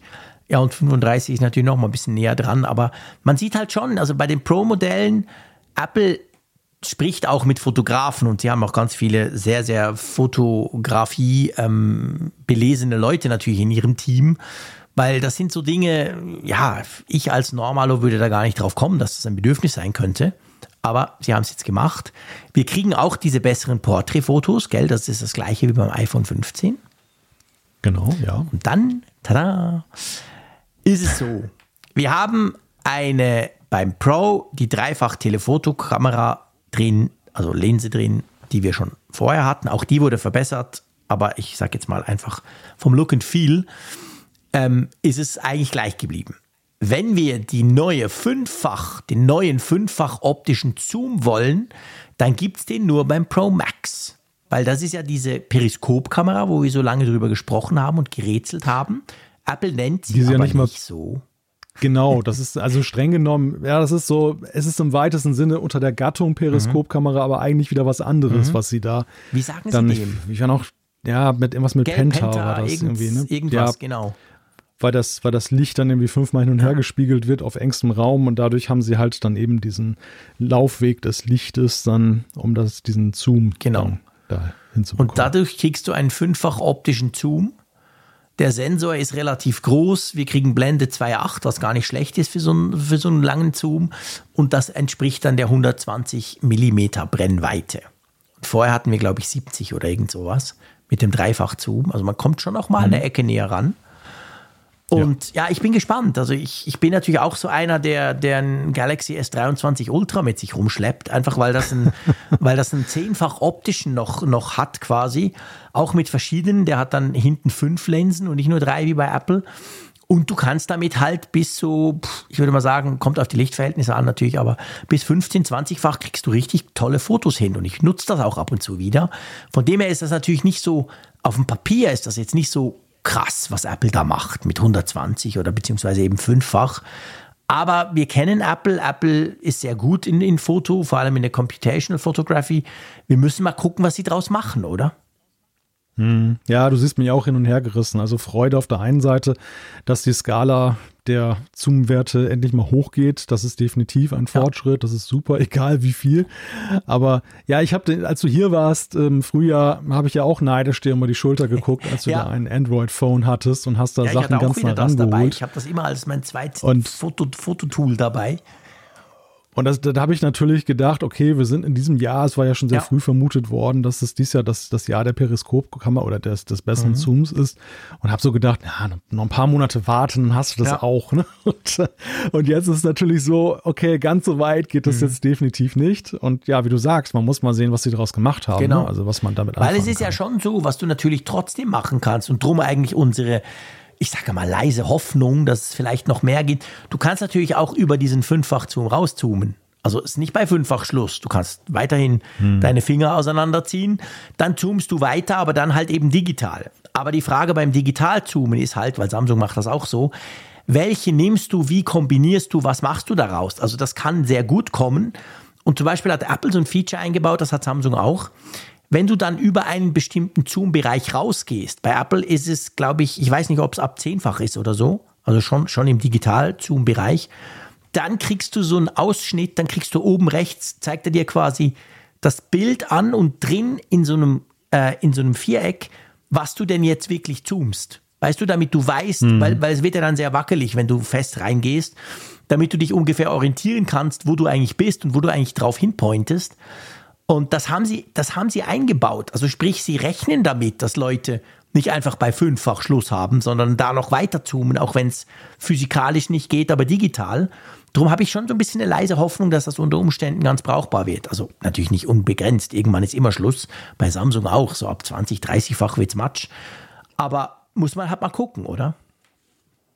Ja, also das ist ja sicherlich dann auch eine Möglichkeit, dass man vielleicht mit der Neural Engine oder den Möglichkeiten des Prozessors so ein bisschen generativ versucht, dann diesen Zoom dann im Digitalen auch noch zu verbessern. Das ist wiederum diese Software-Magie, wo wir im Moment noch gar keine Ahnung haben, was sie da an der Stelle rausgeholt haben. Apple hat ja immer wieder damit so überrascht, dass man ja auch, man sieht es ja auch heute bei den jetzigen Modellen, wenn man manchmal ein Bild macht und im ersten Moment guckt man auf aufs Display und denkt, naja, okay. Und Sekunden später ist dann da der Prozess der Weiterverarbeitung drüber gelaufen. Du hast plötzlich ein mindestens annehmbares, wenn nicht sogar ziemlich gutes Bild dann. Also und genau sowas könnte ich mir dann eben im nächsten Schritt da auch gut vorstellen. Ja, denke ich auch. Also das ist schon interessant, was Apple da macht, und es ist natürlich stößt die Tür auf quasi eben in diesen halt Zoom-Bereich, der halt vielen Leuten wirklich wichtig ist. Da muss man mal gucken, was jetzt schon möglich ist und vielleicht auch, was in Zukunft noch kommt. Wir können neu, und wir sind ja bei einem Pro-Gerät, also auch das ist natürlich, da hat Apple schon noch nachgelegt, wir können neu ProRes Video direkt auf eine externe Festplatte beamen. Ja, warum denn, Malte? Was ist denn anders? Gibt es da etwa einen neuen Stecker? Ja, das ist ja einer dieser beschriebenen... So viele coole Dinge, die mit USB-C an Bord kommen. Unter anderem das. Ja. Man kann ja sogar seine AirPods künftig laden mit seinem iPhone. Stimmt, du steckst das Kabel ein und das ist dann eine Powerbank. Das geht ja auch. Ja, nein, aber das ist natürlich eine großartige Sache, weil dieses ProRes-Video, du willst es ja gar nicht in den internen Gerätespeicher haben, du willst es am besten gleich zur Weiterverarbeitung auf einer externen Festplatte haben, und genau das kannst du jetzt künftig machen. Das ist also wirklich dann dieser besagte Flaschenhals, den sie da jetzt aus dem Weg schaffen, und eben auch unermesslicher Speicherplatz, den du dann auch haben kannst als Filmer. Als Filmer, genau, weil du kannst jetzt auch ProRes 4K mit bis zu 60 Frames, aber nur auf externe Festplatte. Also das ist spannend, da geht Apple einen Weg, den zum Beispiel auch die Kamerahersteller ja schon lange machen. Also meine Sony-Kamera zum Beispiel, die kann 1000 Formate und schieß mich tot, aber die kann das Ultra-Best-Mega-Format, kann die nur, wenn du einen externen Recorder anschließt, und dann speichert sie quasi diese Information direkt raus. Wenn du es intern speicherst, geht das nicht. Und genau sowas macht Apple jetzt auch. Also willst du dieses ProRes in 4K mit bis zu 60 Frames pro Sekunde, musst du das quasi auf eine externe SSD speichern. Genau. Ja, interessant ist ja auch, das haben sie ja auch gesagt, und das ist aber auch ein absolutes Pro-Feature, dieses Log-Encoding. Ja, stimmt. Dass sie da diesen Filmstandard ACES da unterstützen, zeigt ja auch so, dass sie diesen Anspruch haben, dann das iPhone eben auch als wirklich ernstzunehmende Kamera. Alternativ muss man natürlich immer sagen, ne? Klar, es wird jetzt nicht die Cinema-Kameras komplett ablösen, aber eben für manche Zwecke, so Dokumentation und so, ist es natürlich eine sehr kompakte Kamera, die trotzdem sehr leistungsfähig ist. Und wir haben ja schon sehr interessante Sachen da auch gesehen, die mit einem iPhone gemacht wurden. Ja, ganz genau. Also das ist definitiv schon spannend, und da hat Apple natürlich bei den Pro-Geräten einfach noch ein paar Features reingepackt. Dann, wir haben es schon im Juni eigentlich vermutet, als du zurück warst von der WWDC, als du zurück warst von der Demo der Brille der Vision Pro und uns erzählt hast, dass man mit der Vision Pro 3D-Videos oder eben räumliche Videos aufzeichnen kann, haben wir uns ja gefragt, ob das überhaupt Sinn macht und wer denn sowas macht, mit so einer komischen Brille zu Hause rumrennen und dann 3D-Videos aufzeichnen. Jetzt wissen wir, muss man nicht. Das iPhone 15 Pro kann das auch. Ja, war ja im Juni so ein Punkt, den sie ja ausgespart haben, wo ja schon einige gesagt haben, hey, ist das nicht ein Fall fürs iPhone? Und Apple hat sich da irgendwie so gar nicht zu verhalten und hat immer nur darauf verwiesen, ja, mit der Vision Pro kann man da Videos aufnehmen. Und das war irgendwie naheliegend, aber nicht naheliegend war meines Erachtens, dass es unbedingt schon dieses Jahr kommt, sondern wir werden ja auch uns mal drüber unterhalten und hatten ja auch gewisse Fragezeichen, so muss nicht der LiDAR-Sensor der LiDAR-Sensor noch viel besser werden, ganz anders beschaffen sein und so. Aber augenscheinlich nicht. Ja. Also die gute Nachricht ist, das kann man jetzt schon realisieren, und das soll dann halt later this year kommen. Ganz genau. Ja, weißt du, ich finde schon, sie müssen es jetzt bringen. Weil Tim Cook hat ja am Anfang gesagt, bei dieser Einleitung, die ja nur mäßig spannend war, hat er ja gesagt, Vision Pro ist im Zeitplan, wir bringen das Anfang 2024 auf den Markt in den USA. Und ich meine, bis dann willst du ja Inhalte haben. Du willst ja nicht erst später dann die Inhalte machen können, auch wenn wir vielleicht noch länger warten müssen, also nicht vielleicht, sondern sicher.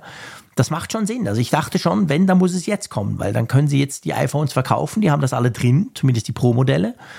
Und ja, was ich mich so gefragt habe, ich weiß nicht, du hast ja die Keynote geguckt und manchmal ist man ja zu Hause ein bisschen weniger abgelenkt als dort vor Ort.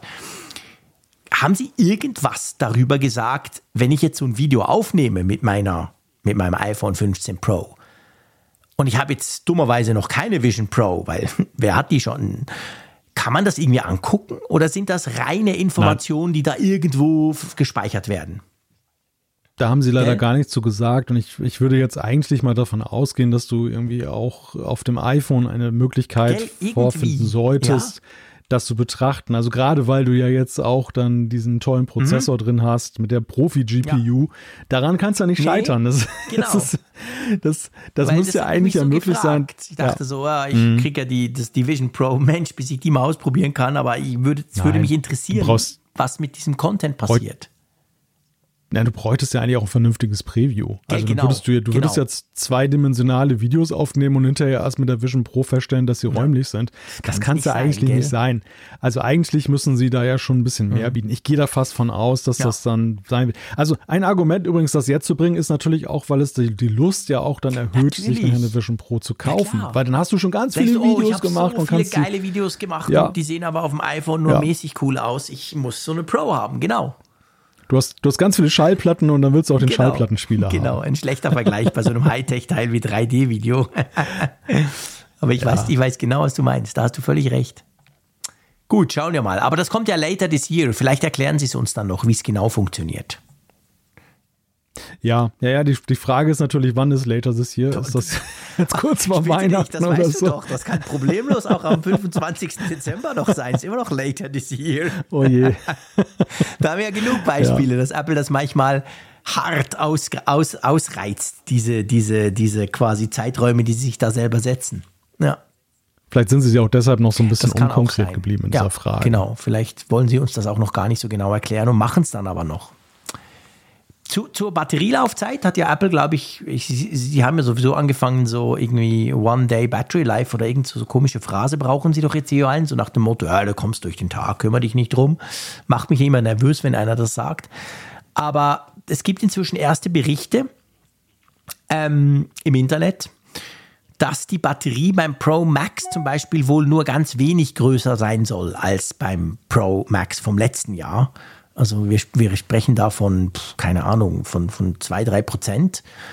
Aber auf der anderen Seite, weil wir den A17 haben, könnte ich mir schon vorstellen, dass das natürlich trotzdem dazu führt, dass wir ein bisschen mehr Akkulaufzeit bekommen, oder? Ja, das ist natürlich so die Hoffnung, die man da so mitnimmt. Ne? Also es war ja übrigens, das haben wir auch vorhin so ein bisschen übergangen, das Thema Akkulaufzeit bei der Apple Watch. Bei der Apple Watch Ultra 2 ist es ja ganz interessant, dass die Standardlaufzeit gleich bleibt, also diese 36 Stunden, dass aber dieser Low-Power-Mode, dass sich dort das dann deutlich erhöht, also dass die viel länger durchhält, wenn man dann eben diesen Niedrigenergiemodus geht. Ja, und so ist beim iPhone letztendlich ja auch, ne? Also die Hoffnung ist natürlich, dass das 3-Nanometer, die an 3-Nanometer Bauweise entsprechende Vorteile ermöglicht. Genau. Wir werden es dann bei unseren Tests rausfinden. Gut, genau. Preislich. Im Vergleich zum iPhone 14 Pro oder 14 Pro Max wurde es bei euch wie bei uns ein bisschen günstiger. Ungefähr bei uns waren es, glaube ich, ungefähr 100 Schweizer Franken. Ich weiß nicht, wie viel es bei euch im Euro war.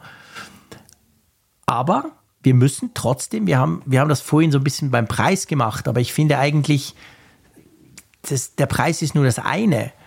Apple verabschiedet sich in meinen Augen beim iPhone 15 Pro und beim Pro Max vor allem von einem Vorteil, den nur sie hatten.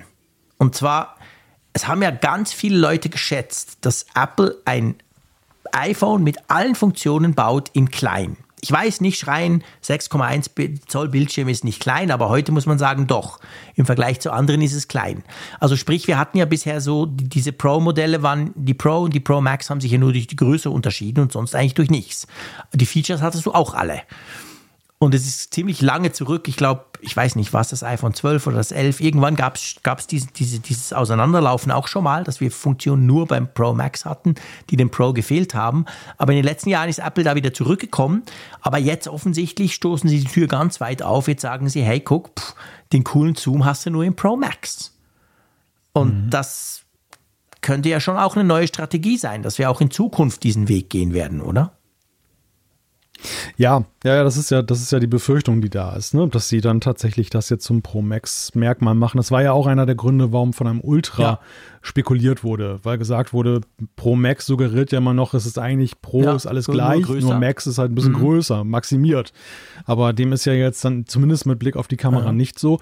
Ja, mal schauen, ob das jetzt wirklich so ist oder ob sie dann doch noch dann eben die bessere Kamera dann durchreichen. Weißt du, was ich mich frage? Dass sie das weiterentwickeln. Das ist natürlich, sie argumentieren ja mit dem Platz. Sie sagen ja, hey, dieses Penta-Dingsbums hin und her, Spiegelzeug braucht mehr Platz und das kaufe ich ihnen auch ab. Das braucht offensichtlich mehr Platz. Es gibt, glaube ich, keinen Hersteller, der in einem kleinen Telefon so eine Periskopkamera verbaut. Das sind immer die großen Klopper, wo das gemacht wird. Aber die Frage, die ich mir so ein bisschen stelle, ist jetzt, wenn ich auf den Markt gucke, mir fällt auf, es gibt schon viele, die ganz klar sagen, hey, sorry, das Max ist mir zu groß. Punkt. Ende der Diskussion. Ich will zwar die coolen Pro-Features, ich gebe die Kohle aus, aber hey, es ist mir einfach zu klobig. Und ich meine, es müssen ja nicht nur die sein, die sagen, hey, die 220 Franken sind mir zu teuer für den Aufpreis vom Pro zum Pro Max, sondern es gibt vielleicht auch viele, die wirklich auch dann sagen, hey, sorry, ist mir einfach zu groß. Ja, das ist die große Frage, ne? Also ob die Leute das wirklich dann mitgehen zugunsten der Kamera, nur weil sie die Kamera haben wollen, oder ob das dann ein Verhinderungsgrund ist. Ob sie vielleicht aber auch andererseits bei den, und das ist ja auch so ein Punkt, wo Apple immer ein bisschen zaghafter ist als andere Hersteller, dass das neue Normal hat sich ja immer mehr vergrößert und das vielleicht stimmt. Auch so ein Punkt erreicht ist, wo man es vielleicht dann, wo diese Vorbehalte gegenüber dieses größere Format, dass die nicht mehr so schwer wiegen, wie das noch vor einigen Jahren ist. Vielleicht ist auch ihr Mini-Trauma, dass sie sagen, sie können nichts. Weil es ist ja auch das Jahr, wo das Mini jetzt endgültig rausgefallen ist. Und bin ich überrascht, aber es ist so. Ihr könnt das iPhone 13 Mini nicht mehr kaufen, nicht mehr offiziell bei Apple. Das ist jetzt weg. Und ja, ist jetzt wirklich definitiv beerdigt, dieser Versuch da auf klein zu machen. Ich weiß es nicht. Also ich kenne relativ viele Leute, die das Pro haben und nicht das Pro Max, weil sie sagen, ist mir viel zu groß, würde ich nicht kaufen. Die aber überhaupt kein Problem hätten, 200 Franken mehr auszugeben. Ja, vielleicht reicher Schweizer, ich weiß nicht, aber das ist ihnen wurscht. Aber die Größe wäre für sie wirklich ein absolutes No-Go. Ja. Und das bin ich schon noch gespannt drauf. Also da sind wir noch mal ganz kurz bei dieser Preisdiskussion, die wir heute schon hatten. Aber es hat halt so ein bisschen den Anschein, weil du das bessere Bord-Entertainment-System nur im größeren Auto kriegst, müssen Leute ein größeres Auto kaufen, die eigentlich lieber ein kleineres Auto fahren. Und das ist so ein bisschen so der Punkt. Und die Frage ist, ob sie es dann richtig tun. Ob sie es tun. Für Apple ist es aber natürlich so, sie können den höheren Preis ja eben rechtfertigen, weil sie sagen, es ist ja größer. Es ist ja größer, deshalb muss es mehr kosten. Ja, und hat mehr Funktionen. Genau, und das ist da ist die Frage, ob das aufgeht. Aber es ist auf jeden Fall schon ein Stück weit der offenkundige Versuch, eben auch dann dahin zu gehen. Ja, weil was natürlich schon der Punkt ist, also du hattest vorher der Unterschied, auch rein preislich, vom Pro zum Pro Max war irgendwie in der Schweiz, ich weiß, 120 Franken.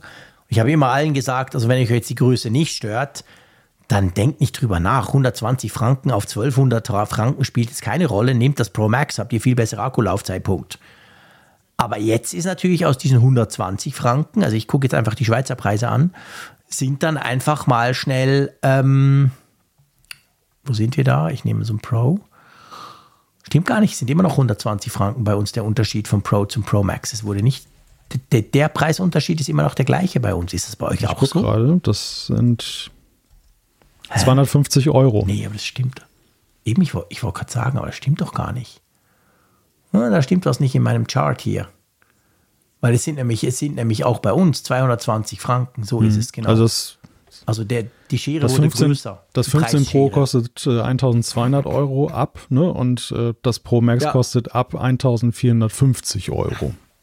Genau, bei uns ist es das Pro 15 kostet ab 1.079 Franken und das Pro Max ab 1.299, also 220 Franken mehr, genau. Ja, muss man mal gucken, bin ich gespannt, wie die Leute darauf reagieren oder ob wir jetzt in Zukunft mehr große sehen werden. Weil die Leute sagen, ist mir wurscht, ich will das quasi das Topmodell.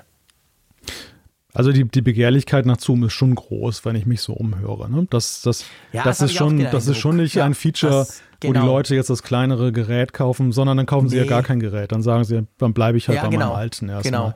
Das ist so das, was ich so vernommen habe. Und es ist auch schon so eine Enttäuschung da, eben, dass gesagt wurde, schade. Also dass das Pro, weil ja der Zoom jetzt auch am Ende gar nicht so viel ist. Ne? Also wenn sie jetzt wirklich mit dem 10-fach Zoom gekommen wären, dann wäre es ja noch plausibler gewesen, dass das eben nur fürs Größere geht. Aber dass es jetzt ein 5-fach ist und geht aber auch nicht im vermeintlich kleinen iPhone. Ja. Ich lasse es mal an der Stelle weiter unkommentiert.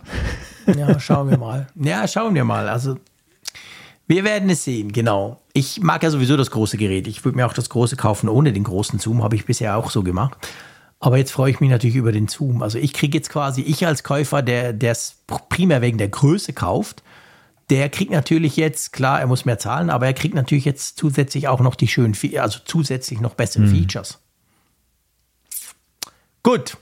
Wann kann man eigentlich all die Geräte kaufen, mein Lieber? Wir sprechen die ganze Zeit über Preise, über coole neue Geräte.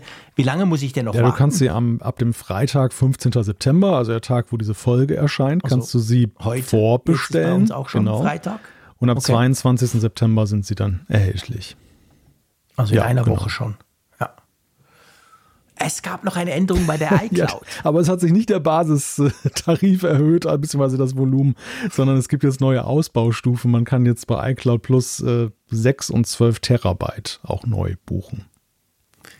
Und das ist wieder, ich habe in meine iCloud reingeguckt, die ist noch nicht voll. Ich habe das 2 Terabyte Modell. Aber das ist wieder so, wenn ich perspektivisch die Veränderungen angucke in den letzten 2-3 Jahren, dann hat natürlich der Effekt, dass jetzt meine Kinder eigene iPhones haben, hat einen durchaus spürbaren Effekt auf den Speicherplatzverbrauch unserer Familien-iCloud. Aber da muss ich wieder sagen, das sind wieder so Apple-Größen, weißt du? Also ich hätte jetzt zum Beispiel 3 Tera oder 4. Das wäre jetzt sowas, wo ich wahrscheinlich gesagt hätte, ja, das wird dann mittelfristig mal ein Thema. Aber 6 ist mir schon viel zu viel und von 12 wollen die gar nicht reden. Also, weißt du, es ist wie früher, wo du beim iPhone, das Original war zu klein. Und die nächste Größe war aber eigentlich ganz klar zu groß. Ich glaube, Apple hat es bei der iCloud Plus jetzt wieder genau gleich gemacht. Ja, wenn es preislich nicht so krass wäre, dann würdest du es ja einfach mitnehmen. Aber es ist natürlich so, dass es sich auch in den Preisen dann niederschlägt. Dann die Stufen sind ja auch... Ja, vor allem, weil Apple ja das Wort Mengenrabatt gar nicht kennt. Genau. Das kennt man in Cupertino nicht. Bei allen anderen ist es so, du zahlst, keine Ahnung, 10 Franken für so viel... Und wenn du dann das 3-fache an Speicher bekommst, zahlst du nicht das 3-fache am Preis, sondern vielleicht das 2,5-fache. Du kriegst noch so ein bisschen Apple knallhart. 10 Franken kostet die iCloud mit 2 Terabyte, 30 Franken kostet die mit 6 Punkt. Das ist schon irgendwie so, oh, okay. Aber naja, gut. Ich bin zum Glück noch weit von der 2 Terabyte Grenze entfernt und muss mich da nicht drum kümmern, dass ich das ausbauen muss. Aber auf der anderen Seite, das ist jetzt natürlich eine eher negative Kritik gewesen, ich freue mich schon, dass sie das machen. Ja. Weil ich höre von vielen, die sagen, hey, ich würde gerne alles zu Apple zügeln, aber sorry, 2 Terabyte ist einfach gerade ein bisschen knapp. Also ich bin schon froh, habt ihr jetzt mehr Optionen. Ja, es war ganz wichtig, also dass die Cloud-Größe muss natürlich auch wachsen mit den erzeugten Dateien, die du hast. Wenn wir darüber sprechen, dass wir jetzt 24 Megapixel-Bilder haben, hat das natürlich auch eine Auswirkung auf den Speicher, den du verbrauchst und die Sachen, die du sichern möchtest. Genau. Jedes Bild doppelt so viel Speicher. Ja, das muss man natürlich auch ganz klar sehen. Genau. Zum Glück ist ja die Einstiegsgrenze beim iPhone 15 jetzt auch 256. Ah nee, ich sehe gerade nicht. Okay. Gut. Sie haben es ja beim iPhone Pro haben sie auf 256 also das kleinere kannst du gar nicht mehr kaufen. Aber beim 15er haben sie das nicht gemacht. Also das 15er, das normale, eben das Nicht-Pro-Modell, das fängt leider immer noch bei 128 an. Das ist ein bisschen schade, oder? Ja, witzig. Gut.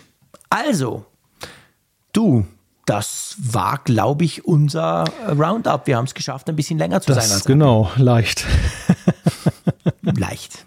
Das ist aber eigentlich, eine schöne Apfelfunk-Tradition, oder? Ja, es passiert immer wieder, obwohl wir das ja...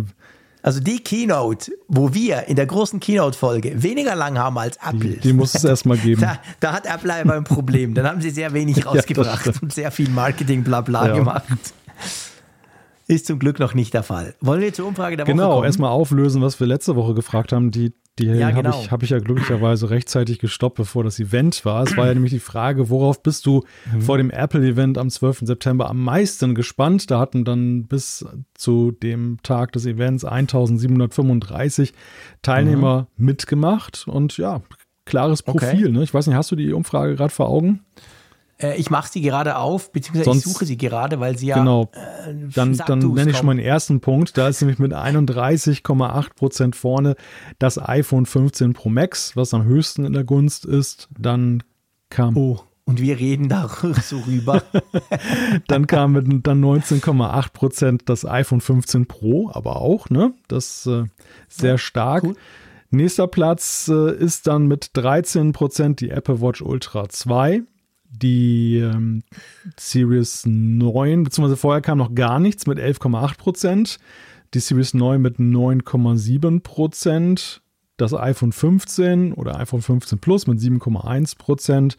Ja, und etwas anderes. Ja, und dann wird es dann ein bisschen 6,7%. Gab aber auch nichts anderes. Genau. Ja.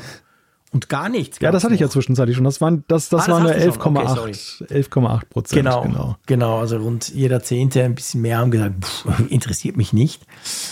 Ja, jetzt wollen wir natürlich das Gleiche wissen von euch, aber andersrum quasi, beziehungsweise unsere neue Frage dreht sich um das Apple-Event. Was wollen wir wissen für diese? Genau, wir wollen ganz gerne von euch wissen, wie eure Gesamtnote ausfällt für dieses Apple-Event. Und zwar, wie bewertest du das Apple-September-Event mit dem iPhone 15 in Schulnoten, übrigens deutsche Schulnoten. Ja, ganz wichtig, genau. Wir schreiben es aber zum Glück dazu, sonst sind die Schweizer verwirrt. Also 1 sehr gut, 2 gut, 3 befriedigend, 4 ausreichend, 5 mangelhaft und 6 ungenügend. Mir hat heute jemand erzählt, dass es in Österreich zwar auch ist wie bei euch, aber es geht nur bis zur 5. Ja, das ist witzig, ne? Das ist so unterschiedlich. Gell? Total. Ja, das wusste ich nicht. Also wir haben genau über das geredet mit den Schulnoten so. Bei uns ist ja umgekehrt, bei uns ist ja 6 das Beste und 1 das Schlechteste.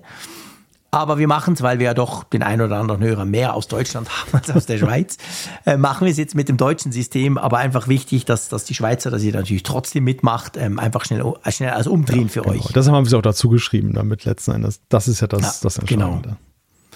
Genau. Bin ich sehr gespannt drauf. Oh ja, bin ich auch. Also wie sie jetzt so, was nachdem da sich rauskommt. Ich wage gar keine Prognose. Nee, ist schwer zu sagen. Ich meine, so...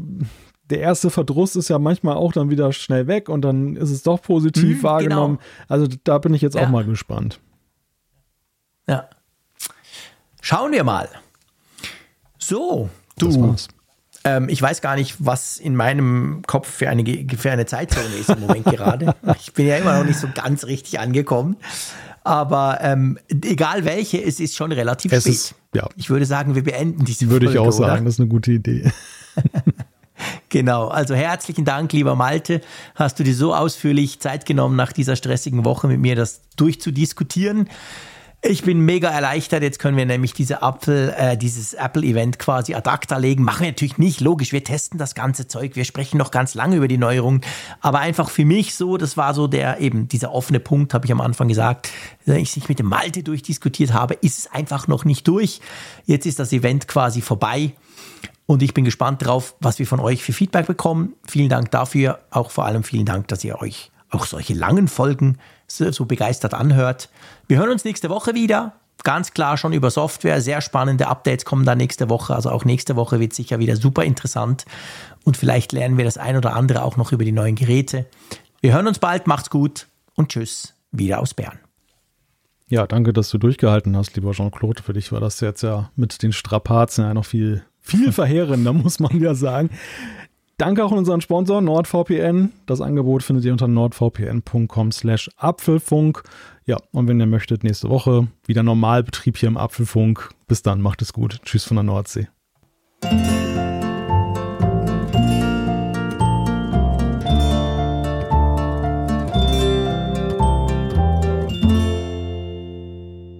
immer auf Empfang mit Funkgerät, der App zum Apfelfunk. Lade dir jetzt Funkgerät für iOS und Android kostenlos im App Store und bei Google Play.